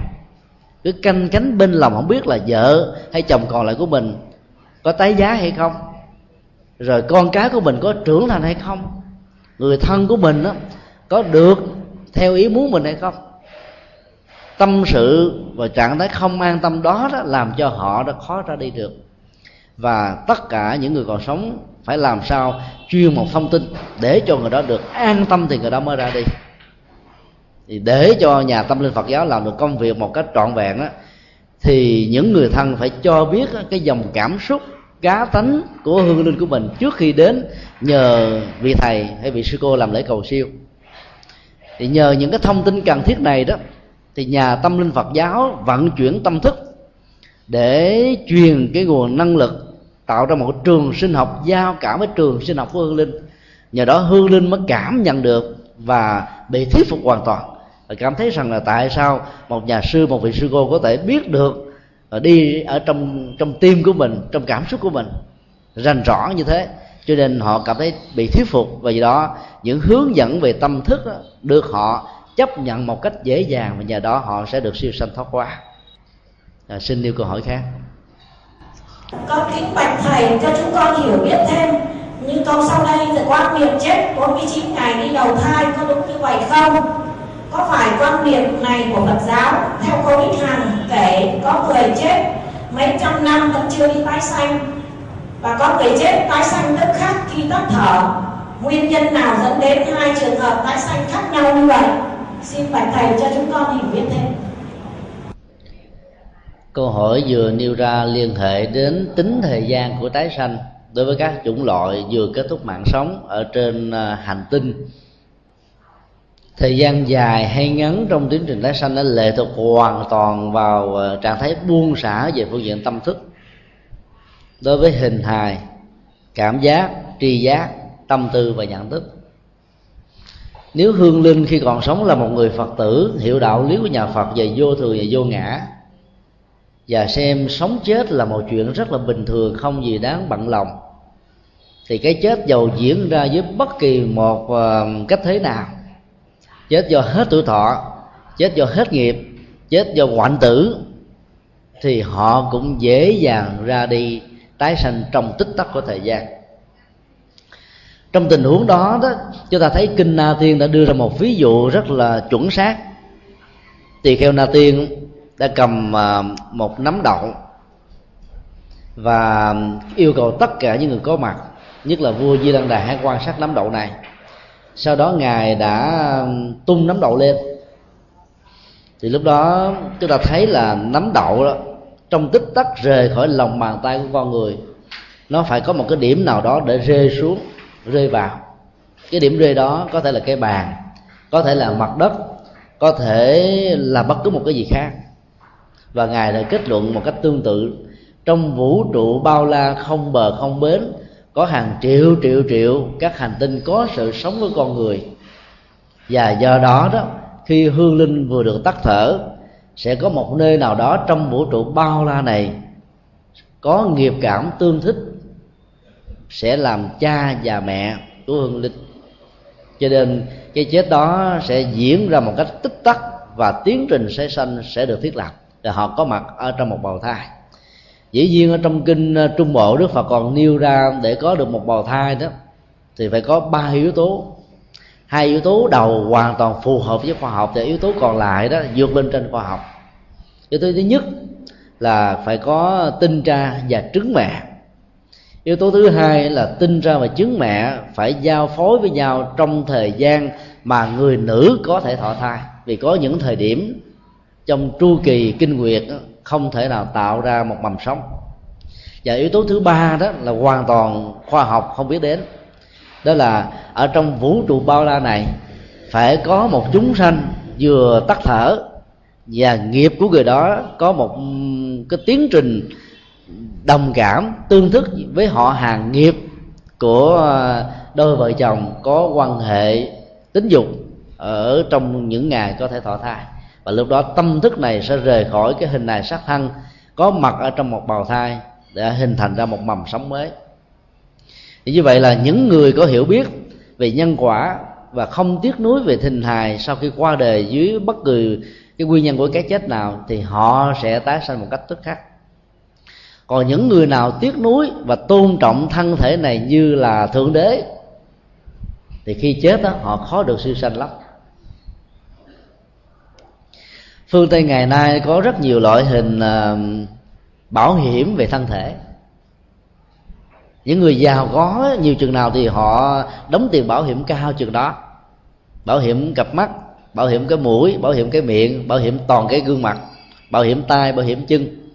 Với những cái khung ờ, tiền tệ bảo hiểm khác nhau. Vì vậy đó, theo một cách gián tiếp rằng là họ tôn trọng thân thể vật lý này rất là nhiều. Hoặc là những người có khuynh hướng là trang sức thẩm mỹ cho thân thể, nhất là giới nữ đó có những cái nhu cầu về thẩm mỹ của thân thể. Thì dĩ nhiên là cái cái cái dòng cảm xúc quyến luyến về thân thể vật lý này sẽ cao hơn là thế giới của người nam. Và khi chết đó, một cách bất đắc dĩ do một tai nạn nào đó do thiên tai hay tai nạn do con người gây ra thì họ thường là không sẵn sàng chấp nhận cái chết. Sự tiếc nuối đó sẽ làm cho tiến trình tái sanh ra một cảnh giới của con người với nghiệp cảm tương thức của nhân quả đó bị trì trệ lại có người có thể kéo dài cái tiến trình dưới hình thức cõi âm. 50 năm 500 năm 5 ngàn năm 5 tỷ năm. Hay là 5 ngày 5 giờ. Hay là bất cứ một cái thời gì, thời gian nào. Lệ thuộc hoàn toàn vào sự chấp trước hay là buông xả đối với đời sống, đặc biệt là hình hài và dòng cảm xúc này. Cho nên không có gì là lạ khi có một hư linh nào đó đã tồn tại rất lâu mà chưa được siêu sanh thoát quá là bởi vì họ chưa chấp nhận cái chết. Trong ờ, sáu loại hình à, của ờ, sự sống được gọi là lục phàm mà kinh điển đại thừa của Phật giáo đã mô tả, thì thế giới của cõi âm được gọi bằng danh xưng là ngạ quỷ. Đây là một cảnh giới khổ đau.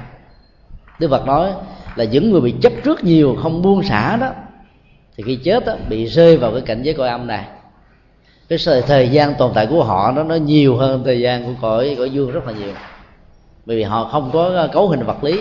Họ chỉ có cái trường sinh học tâm thức được tỏ ra từ hình hài.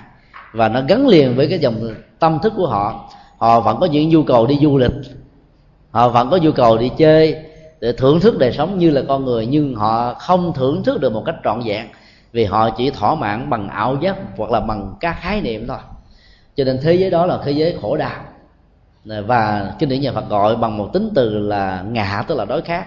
Đối khác về cảm xúc, đối khác về tình yêu, đối khác về tâm lý, đối khác về nhu cầu thẩm mỹ, đối khác về vật thực, đối khác về sự sống, đối khác về tình thương, tình yêu, tình thân, đối khác về mọi phương diện của cuộc đời. Những gì họ đã từng có đều tạo ra một tiến trình thói quen của đối khác và muốn thỏa mãn được các đối khác đó. Cho đến lúc nào mà những đối khác nó chưa được thỏa mãn thì họ vẫn còn tiếp tục nếu nếu kéo cái chết như là một sự sống. Và vậy đó họ vẫn còn tồn tại với cõi âm.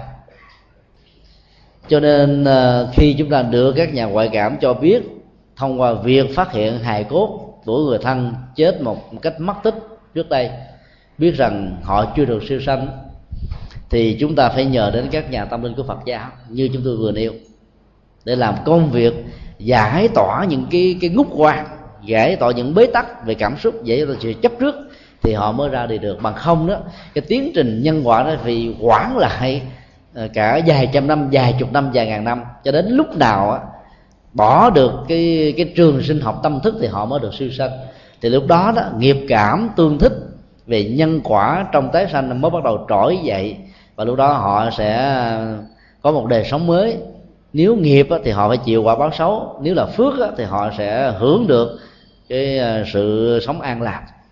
Cho nên cái tiến trình trong cõi âm là một cái khoảng cách về thời gian làm trở ngại tiến trình nhân quả sau khi con người qua đời. Là xin yêu câu hỏi khác. Nam mô bổn sư thích ca mâu ni phật. Kính bạch thầy, chúng con được biết có nhiều gia đình không hạnh phúc vì lý do tôn giáo. Có một cậu con trai trưởng con một trong gia đình gửi về cô con dâu theo đạo, không thờ cúng, không chịu lễ lại bàn thờ tổ tiên trong ngày đó. Không thắp nhang, không ăn đồ cúng. Thế là họ chia tay nhau. Như vậy có phải là lỗi giáo dục làm con người mất đi gốc rễ cội nguồn hay không? Nếu là người việt nam, có nên theo cách dạy như vậy hay không? Đây là một câu hỏi rất hay liên hệ đến quan niệm của con người sống đối với thế giới của cõi âm. Thông qua các nghi thức thờ phượng ở Việt Nam và thế giới của châu Á nói chung câu hỏi đặt ra một tình huống là có một đôi vợ chồng. Trong đó đó, người vợ đó thì tin theo Phật giáo, có các nghi thức thờ tự. Ông bà tổ tiên và họ tộc của mình. Còn người chồng á, mặc dù không nêu ra ở trong ngữ cảnh của câu hỏi, nhưng chúng ta có thể đoán biết là người tin theo thiên chúa giáo hoặc là tin lành, hay là do thái giáo. Hoàn toàn không tin có đời sau.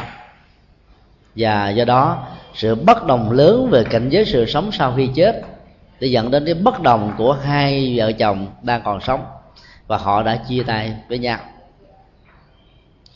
Ở trong thiên chúa giáo vốn ảnh hưởng từ uh, do thái giáo cho rằng là sau khi chết hương linh chỉ có hai cảnh giới tái sanh.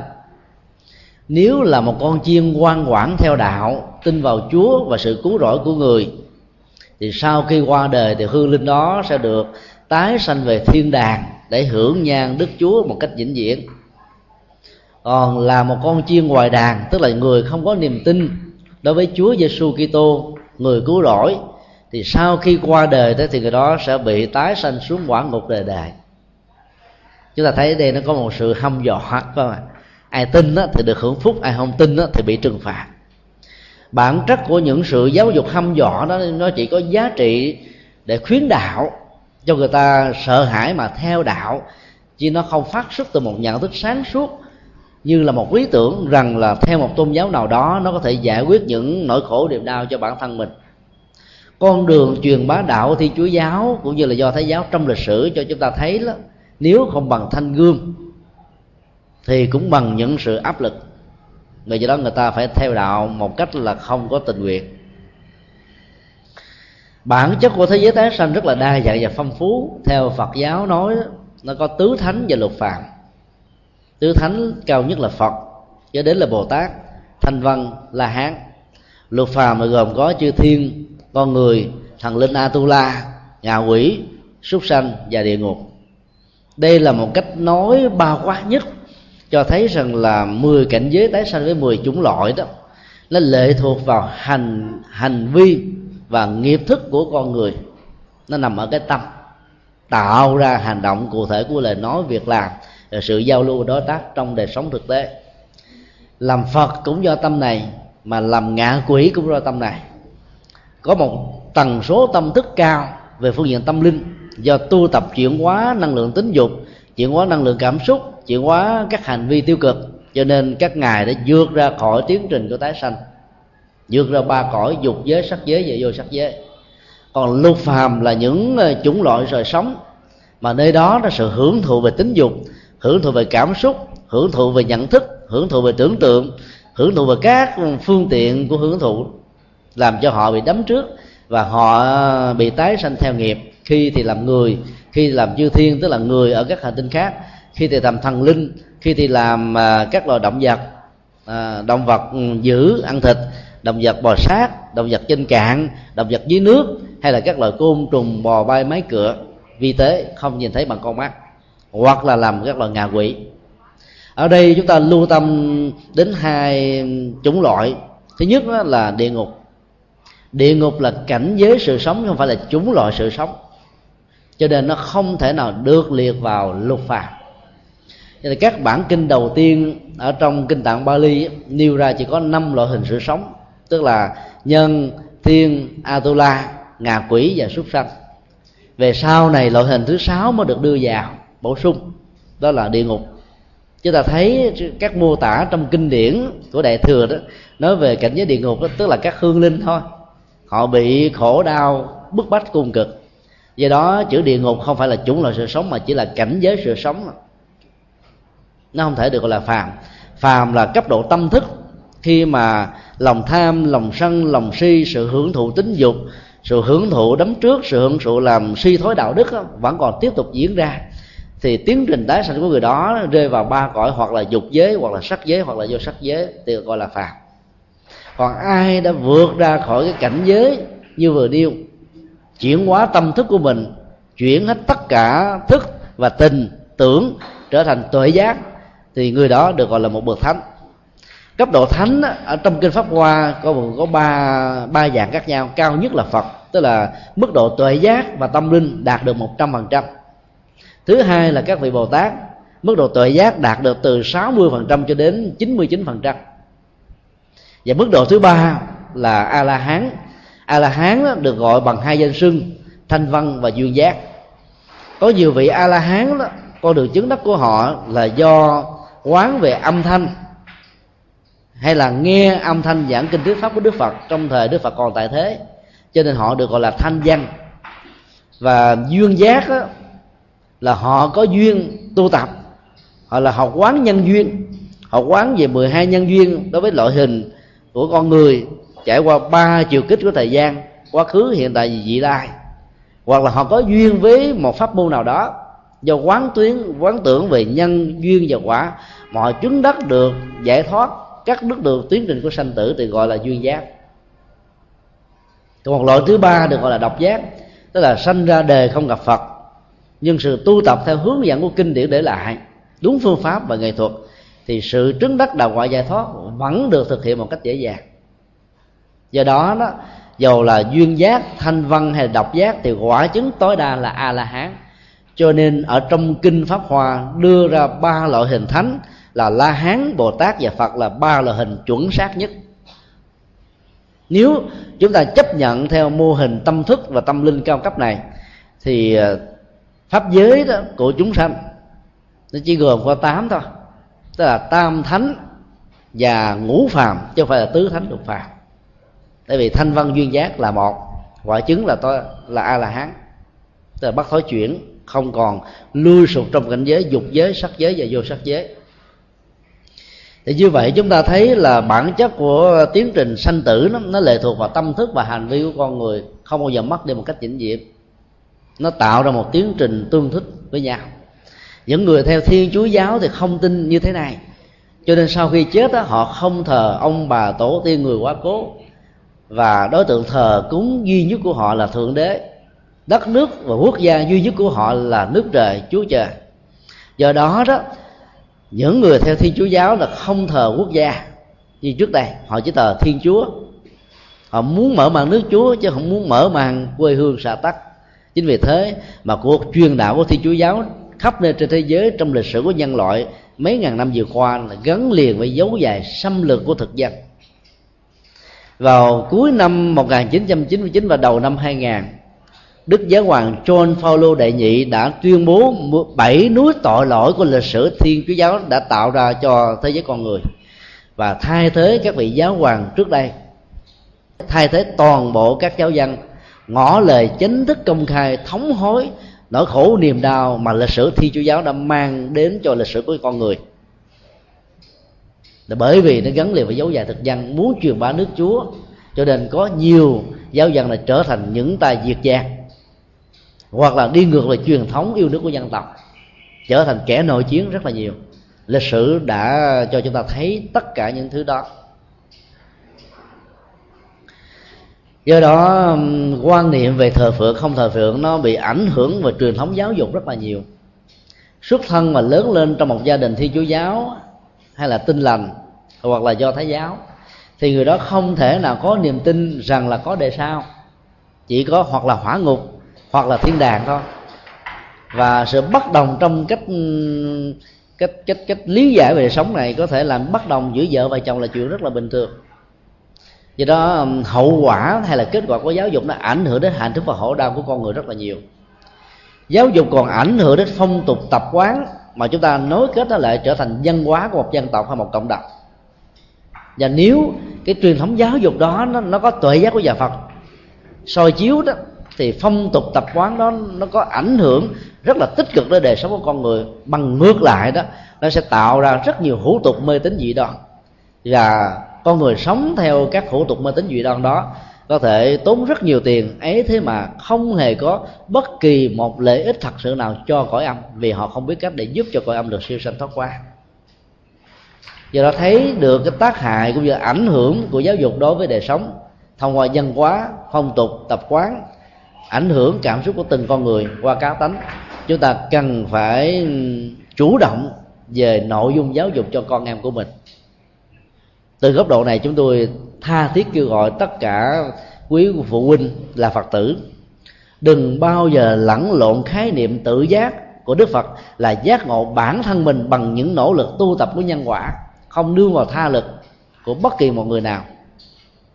Để có được sự giác ngộ, với tự giác là tự ý thức, tự sống theo luật lệ, tự đi vào khuôn phép, tự làm cho mình trở nên tốt mà không cần người khác nhắc nhở là hai khái niệm hoàn toàn khác nhau. Nhiều phật tử vì lẫn lộn tự giác của đức phật là tự ý thức về luật lệ, cho nên cứ để cho con em của mình tự lựa chọn tôn giáo. Chúng ta biết là một cái cây, nếu không được uống nắng đó, nó sẽ phát triển theo cách thế tự nhiên của nó thì nó không thể thành một cây kiển cây đẹp được. Các nhà uh, trồng mai trồng đào thì họ phải huấn luyện cây mai cây đào đó từ lúc mới được chiết ra theo dạng thù mà họ muốn. Cho nên đến mùa tết thì mai và đào này nó có hình thù vóc dáng rất là đẹp. Mai nở rất là sai đào nở rất là đẹp. Phải có huấn luyện. Thì con người cũng như thế huấn luyện con người đôi lúc phải mất đến cả trăm năm cả ngàn năm, nhiều kiếp mà vẫn chưa xong. Huống hồ là chúng ta để cho nó phát triển một cách tự nhiên. Tại sao đạo phật là bi trí dũng mà người đi chùa phần lớn, người lớn tuổi và người phụ nữ mà không có là thanh nam và thanh niên? Là bởi vì đó, chúng ta không hề có những sự hướng dẫn và lẫn lộn giữa khái niệm tự giác của đức phật với khái niệm tự ý thức. Và kết quả là trong đạo phật chúng ta không có giới trẻ trong khi đó các tôn giáo khác như là hồi giáo rất mê tín dị đoan thiên chúa giáo và các tôn giáo khác đó, chủ trương tha lực của thần linh, ấy thế mà giới trẻ của họ rất đông và thanh niên của họ rất nhiều. Là bởi vì họ có những sự hướng dẫn của cha mẹ, đặt vào trong cái quỹ đạo của đời sống tâm linh và đạo đức. Cho nên khi lớn lên đó, cái đó nó trở thành một cái nếp suy nghĩ văn hóa của họ. Mỗi một ngày hay là một tuần lễ đến ngày chủ nhật mà không đến nhà thờ, không đến đền thì họ cảm thấy thiếu thốn một cái gì đó rất là lớn họ chịu không nổi. Mà dầu khi đến đó họ không biết là họ học được cái gì ở trong cái truyền thống mà nó không phù hợp với khoa học như ngày nay. Trong khi đó chúng ta thấy là đạo lý nhà Phật triết lý cao siêu quyền diệu mà nhà khoa học Einstein của thế kỷ 20 đã tuyên bố trong thế kỷ 20 trở đi à, nếu có một tôn giáo nào thích hợp với khoa học và đồng hành với khoa học thì phải nói đó là đạo Phật đạo Phật còn hơn thế, vượt qua khoa học vì còn có con đường tâm linh. Ấy thế mà chúng ta lại không khuyến khích con em của mình để cho chúng bị ảnh hưởng nền giáo dục của học đường. Và nhất là học đường trong thời kỳ xã hội chủ nghĩa, là không tin có ờ, phật, không tin có nhân quả, không tin có luân hồi, không tin có tiếp xa. Thì khi tiếp thu các cái nguồn giáo dục đó đó, thì chúng sẽ không thể đi chùa và do đó, đối diện trước các thăng trầm vinh nhục lên voi xuống chó thành công thất bại hạnh phúc và khổ đau, nhiều người bị đắm lụy. Nhất là trong chủ nghĩa hội nhập và toàn cầu hóa, các giá trị vật dụng của phương tây nó lan tràn khắp mọi nơi, mọi chỗ phải có cái giường mối tâm linh của đạo phật mới giữ họ lại được. Và trong nỗi khổ niềm đau, họ và đứng vững như là hải đảo ở giữa biển khơi. Và do đó, không có bất kỳ một cái tiêu cực nào có thể tác động đến họ được do đó, giáo dục đó, ở trong giai đoạn đầu phải là giáo dục khuyến khích và bắt buộc. Về sau này đó, ở giáo dục đại học, người ta mới cho tự do lựa chọn. Chúng ta là các bậc phụ huynh cũng vậy. Khi con em của mình chưa đủ tuổi trưởng thành để nhận định đâu là tốt và xấu, đâu là đường nên theo và không nên theo, thì sự hướng dẫn tâm linh cho con em là điều không thể thiếu. Đừng hiểu sai khái niệm tự giác, trở thành là những người thiếu trách nhiệm với con em của mình về sau này nó mất đi cái phương hướng không là đệ tử phật đó thì nỗi khổ niềm đau rất là nhiều. Chúng ta thấy là có nhiều gia đình đó, cha mẹ là phật tử con cái là chống ngược lại có nhiều gia đình con cái là phật tử mà cha mẹ không hề ủng hộ đồng tình là bởi vì chúng ta không có sự hướng dẫn tâm linh đó ngay từ ban đầu. Thì giáo dục nó có một vai trò rất là quyết định chính vì thấy được cái tác động tích cực của nó mà chúng ta nên gieo rất những nền tảng giáo dục tâm linh của phật giáo đối với con em, để con em được hạnh phúc. Xin nêu câu hỏi khác.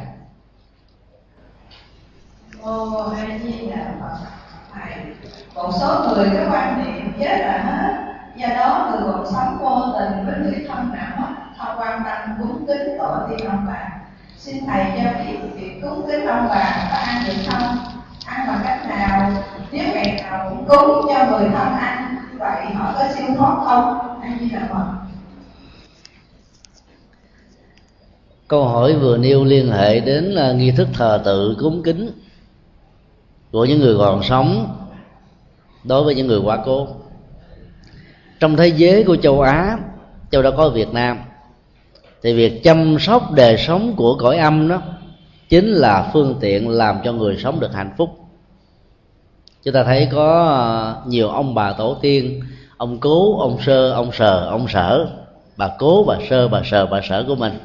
Qua đời mà mình chưa hề thấy mặt, chưa hề nghe tên. Ấy thế mà đến ngày thanh minh, tảo mộ, ngày dỗ, cha mẹ, ông bà mình vẫn tổ chức cúng và mình vẫn ờ, thắp hương, bái sám hướng về. Bởi vì cái sợi dây của đời sống cho mối quan hệ tình người ở thế giới của châu á này nó rất là đậm đà và không bao giờ mất đi.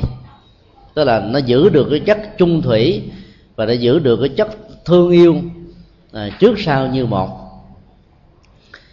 Ở trong kinh uh, có một câu hỏi tương tự do một vị bà la môn làm nghề tế tự cho những người quá cố đặt ra đối với đức phật. Ông nói như thế này bạch ừ, sa môn cồ đàm tôi là người làm lễ tế tự cúng cho các hương hồn. Nhưng khi thân bằng quyến thuộc của hương hồn hỏi tôi rằng là người cúng người được cúng có hưởng được hay không thì tôi không trả lời được. Vì tôi không có năng lực thần thông nhìn thấy được cảnh tượng mà họ đang thưởng thức. Xin ngài hãy giải đáp cho tôi. Đức phật mới giải thích như thế này. Có tình huống sự cúng kính người quá cố nhận được. Có những tình huống việc cúng kính đó hoàn toàn không nhận dầu trong tình huống người thân không nhận được, thì phước báo vẫn có đối với những người tổ chức cúng kính, người quá cố. Tình huống nào thì cúng mà người thân nhận được? Đức Phật nói, đó là tình huống. Người chết do tiếc nuối về cảm xúc, về tình yêu, tình thân, gia tài, sự nghiệp, không chấp nhận cái chết diễn ra với mình như là một sự thật, thì họ tồn tại với cảnh giới của ngạ quỷ, tức là dâm hồn. Thì trong tình huống này người thân cúng thì họ cảm nhận được. Dĩ nhiên đức phật đã phân tích rất là rõ họ không có thân thể vật lý hình hài như chúng ta cho nên á, chúng ta cúng họ cảm nhận sự thỏa mãn bằng khái niệm và tri giác thôi chứ không không ăn thiệt. Vì đó việc cúng vật thực á, nên là việc cúng tượng trưng. Đừng cúng tâm sên ba vật hiến tế thần linh. Vì làm như thế gieo nghiệp sát cho người quá cố. Mà kinh địa tạng giải thích làm như thế thì ảnh hưởng cộng nghiệp tiêu cực sẽ diễn ra với hương linh về do đó đó, phước không có mà tội lại càng gia tăng. Do đó khi cúng cho các hương linh đó, chúng ta chỉ có thể cúng là hương, hoa, trà, quả. Bánh trái là đủ rồi. Đừng cúng thịt. Và đặc biệt là đừng cúng những món ruột của hương linh. Cái món ruột rất là nguy hiểm đó. ví dụ đó, có người suốt cả cuộc đời ăn phở hà nội. Ghiền mặc dù di cư từ miền bắc vào trong nam, ngày nào cũng ăn phở khi chết á, thì vợ và con nói ông ơi cha ơi bỏ em bỏ con đi rồi ờ, đời sống gia đình này sẽ buồn lắm. Cho nên mỗi ngày em và các con đều cúng cho anh và cha. Tô phở mong cha và mong anh hãy trở về ăn phở với em và các con. Nghe lời cúng kính như vậy hương linh sao ra đi nổi. Trạng thái không an tâm là một nỗi đe dọa tiến trình tái sanh của hương linh than giảng càng nhiều thì hương linh càng khó ra đi. Cúng kính món ruột là hương linh nghiện cái món ruột đó. Cho nên cảm thấy mình thỏa mãn trong món ăn này. Và do đó cứ tồn tại như thế để được hưởng thụ như thế. Do đó cúng chỉ là tượng trưng. Cái quan trọng nhất là cúng lề kinh. Trong bản chất của các lề kinh được quý thầy và quý sư cô đọc tụng trong các lễ cầu siêu, lễ cúng cơm, cúng dỗ, cúng thất, trong lễ tang nói chung đều là bài bát nhã tâm kinh. Và các bài sám liên hệ đến nguyên lý vô thường, vô ngã, như là một quy luật của cuộc sống mà ai cũng phải một lần trải qua để giả từ nó một cách vĩnh viễn. Những cái lời cúng kính như thế thì giúp cho hương linh có thêm được niềm tin để từ bỏ hình hài sát thân này. Do đó, cái phần pháp thực mới là quan trọng đối với hương linh trong lúc lễ ta được diễn ra đó, chúng tôi đề nghị quý phật tử nên hoàn thân thể người thân của mình tại chùa. Tại tổ đình nó có một nhà hoàng rất là khang trang, nên đưa người thân mình về chùa. Vì như thế có lợi ích rất lớn. Hoàng ở nhà không tốt. Cái đây hai hôm có một phật tử đến nói rằng là bà mẹ của bà nó đã qua đời vào lúc giữa khuya vì khoảng chừng ba bốn giờ khuya bà có thói quen đi tập thể dục vào buổi sáng. Và khi mở cửa ra, cái chết diễn ra đột ngột, bà có thể bị đột quỵ mà chết. Cái thời điểm không biết là lúc nào.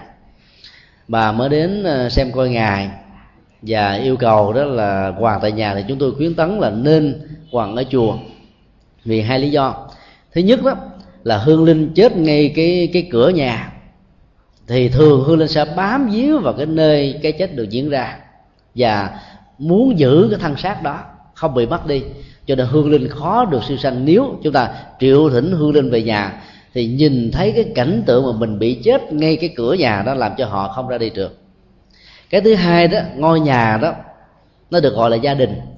Trong đó có mối quan hệ giữa vợ chồng và con cái. Nhất là cái tình cảm giữa vợ và chồng nó gắn bó thân thích với nhiều cái kỷ niệm đẹp và hạnh phúc. Cho nên được cúng và thờ phượng tại nhà đó thì các kỷ niệm đẹp đó nó được trỗi dậy lần thứ hai thứ ba thứ tư và dính diễn trong cái dòng cảm xúc của hương linh.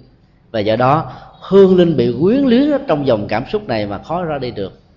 Ví dụ như là ở ờ, cái cái nhà khách vợ và chồng đã từng có những kỷ niệm đẹp với con cái thì mỗi lần có mặt ở nhà khách đó, đó tất cả những kỷ niệm đó nó sống lại và làm cho họ không muốn giả từ đó hoặc trong nhà khách đó đó có thờ cái hình di ảnh của hương linh rất là đẹp, rất là trang nghiêm. Thì hương linh nhìn thấy cái di ảnh đó lại càng khó ra đi. Cho nên bất kỳ một di vật, di ảnh, di cốt gì đều có thể tạo ra một trở ngại rất lớn cho tiến trình tái sanh của hương linh. Chính vì thế mà ngày xưa đức phật đã khuyến tấn tất cả những người đệ tử đó, sau khi chết, chỉ nên thiêu. Thiêu xong rồi đó, lấy tất cả mọi tro cốt rải xuống sông, hay là làm phân bón cho cây trồng hương linh nhìn thấy là hình hài vóc dáng mình đã trở thành cho và cốt và đã bị phát tán không còn một cái hội tụ đầy đủ nào đó thì cái trường sinh học về hình hài đó nó không còn được hội tụ. Và do hương linh mới dễ dàng dễ tay chào với nó. Thì đó là cái nghệ thuật để hỗ trợ hương linh. Mà ngày nay do ảnh hưởng của nền văn hóa tẳng tán ở phương tây người việt nam đã thi đã, đã chôn. Bây giờ là cái văn hóa nghĩa địa đó đã không còn được ca ngợi lắm cho nên người ta đã thiêu. Thiêu xong để hài cốt trong các ngôi chùa. Làm như vậy thì hương linh khó siêu sanh lắm. Nó theo triết học nhà phật. Vì còn một cái di vật gì đó thì hương linh còn bám vào và cho rằng đây là hình hài còn lại của tôi. Và sẽ có mặt ở chỗ đó.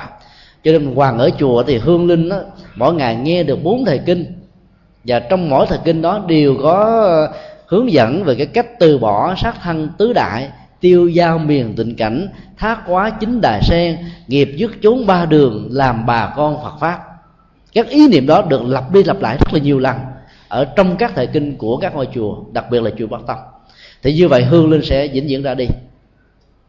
Cái thứ hai khi hoàng tại chùa thì thân bằng quyến thuộc của mình đó, có người là phật tử có người chưa phật tử có người có thiền cảm phật giáo có người chưa có thiền cảm phật giáo đều có cơ hội đến gặp phật nghe pháp, gặp quý thầy và hạt giống đó được gieo trồng trong tâm thức của họ.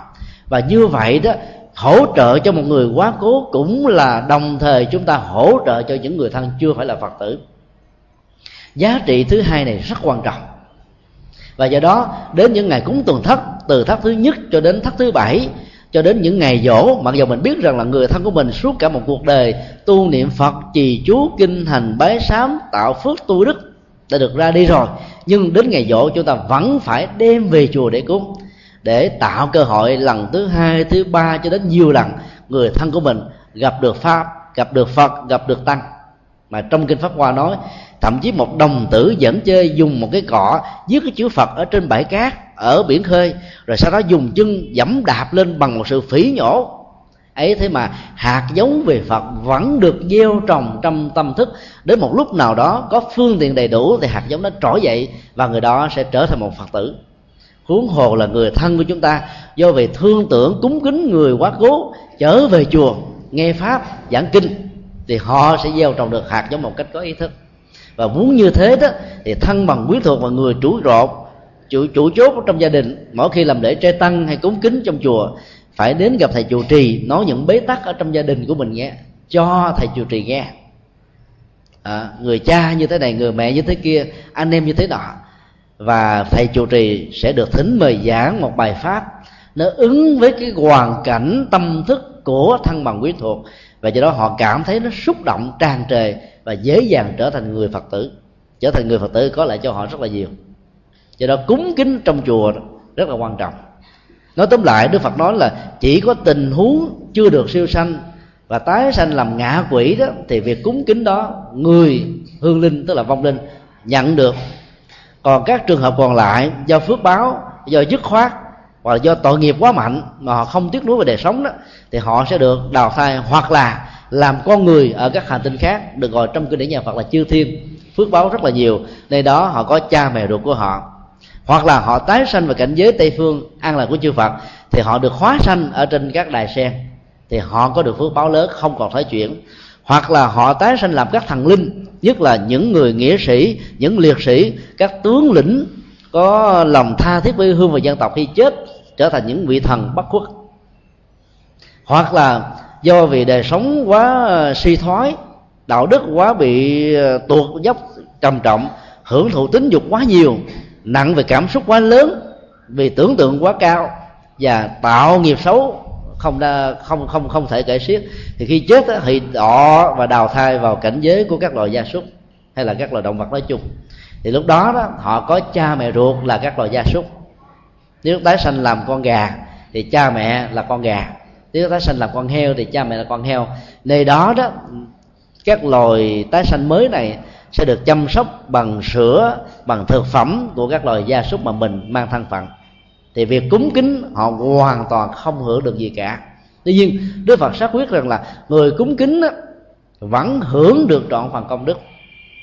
Kinh địa tạng nó miêu tả là trong bảy phần công đức thì người được cúng tới người dâm linh đó, hưởng được một phần sáu phần bảy còn lại do người cúng vì nhân quả, ai làm lấy hưởng, ai tu lấy chứng, ai gieo thì có người đó được gặt quả.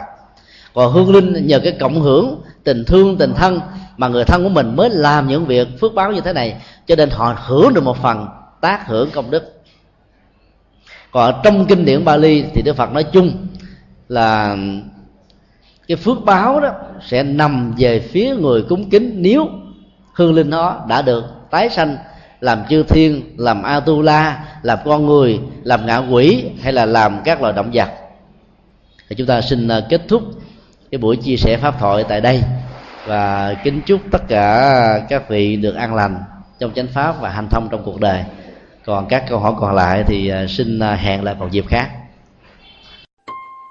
Pháp âm đạo phật ngày nay xin khép lại nơi đây. Quý vị muốn thỉnh hoặc ấn tống các đĩa cd về Đại Tạng Kinh Việt Nam, các kinh sách do thầy Nhật Từ biên soạn, các bài pháp thoại, các CD về âm nhạc Phật giáo, cũng như muốn đóng góp vào các hoạt động từ thiện của Đạo Phật ngày nay, xin liên lạc theo địa chỉ Đạo Phật ngày nay, Chùa Giác Ngộ, số 92, đường Nguyễn Chí Thanh, phường 3, quận 10, thành phố Hồ Chí Minh, Việt Nam. Điện thoại 08 833 5914 0958 057 827 Email Buddhism Today inc amoc yahoo.com Thích nhật từ amoc yahoo.com Website World Wide Web buddhismtoday.com World Wide Web tủ sách Phật học.com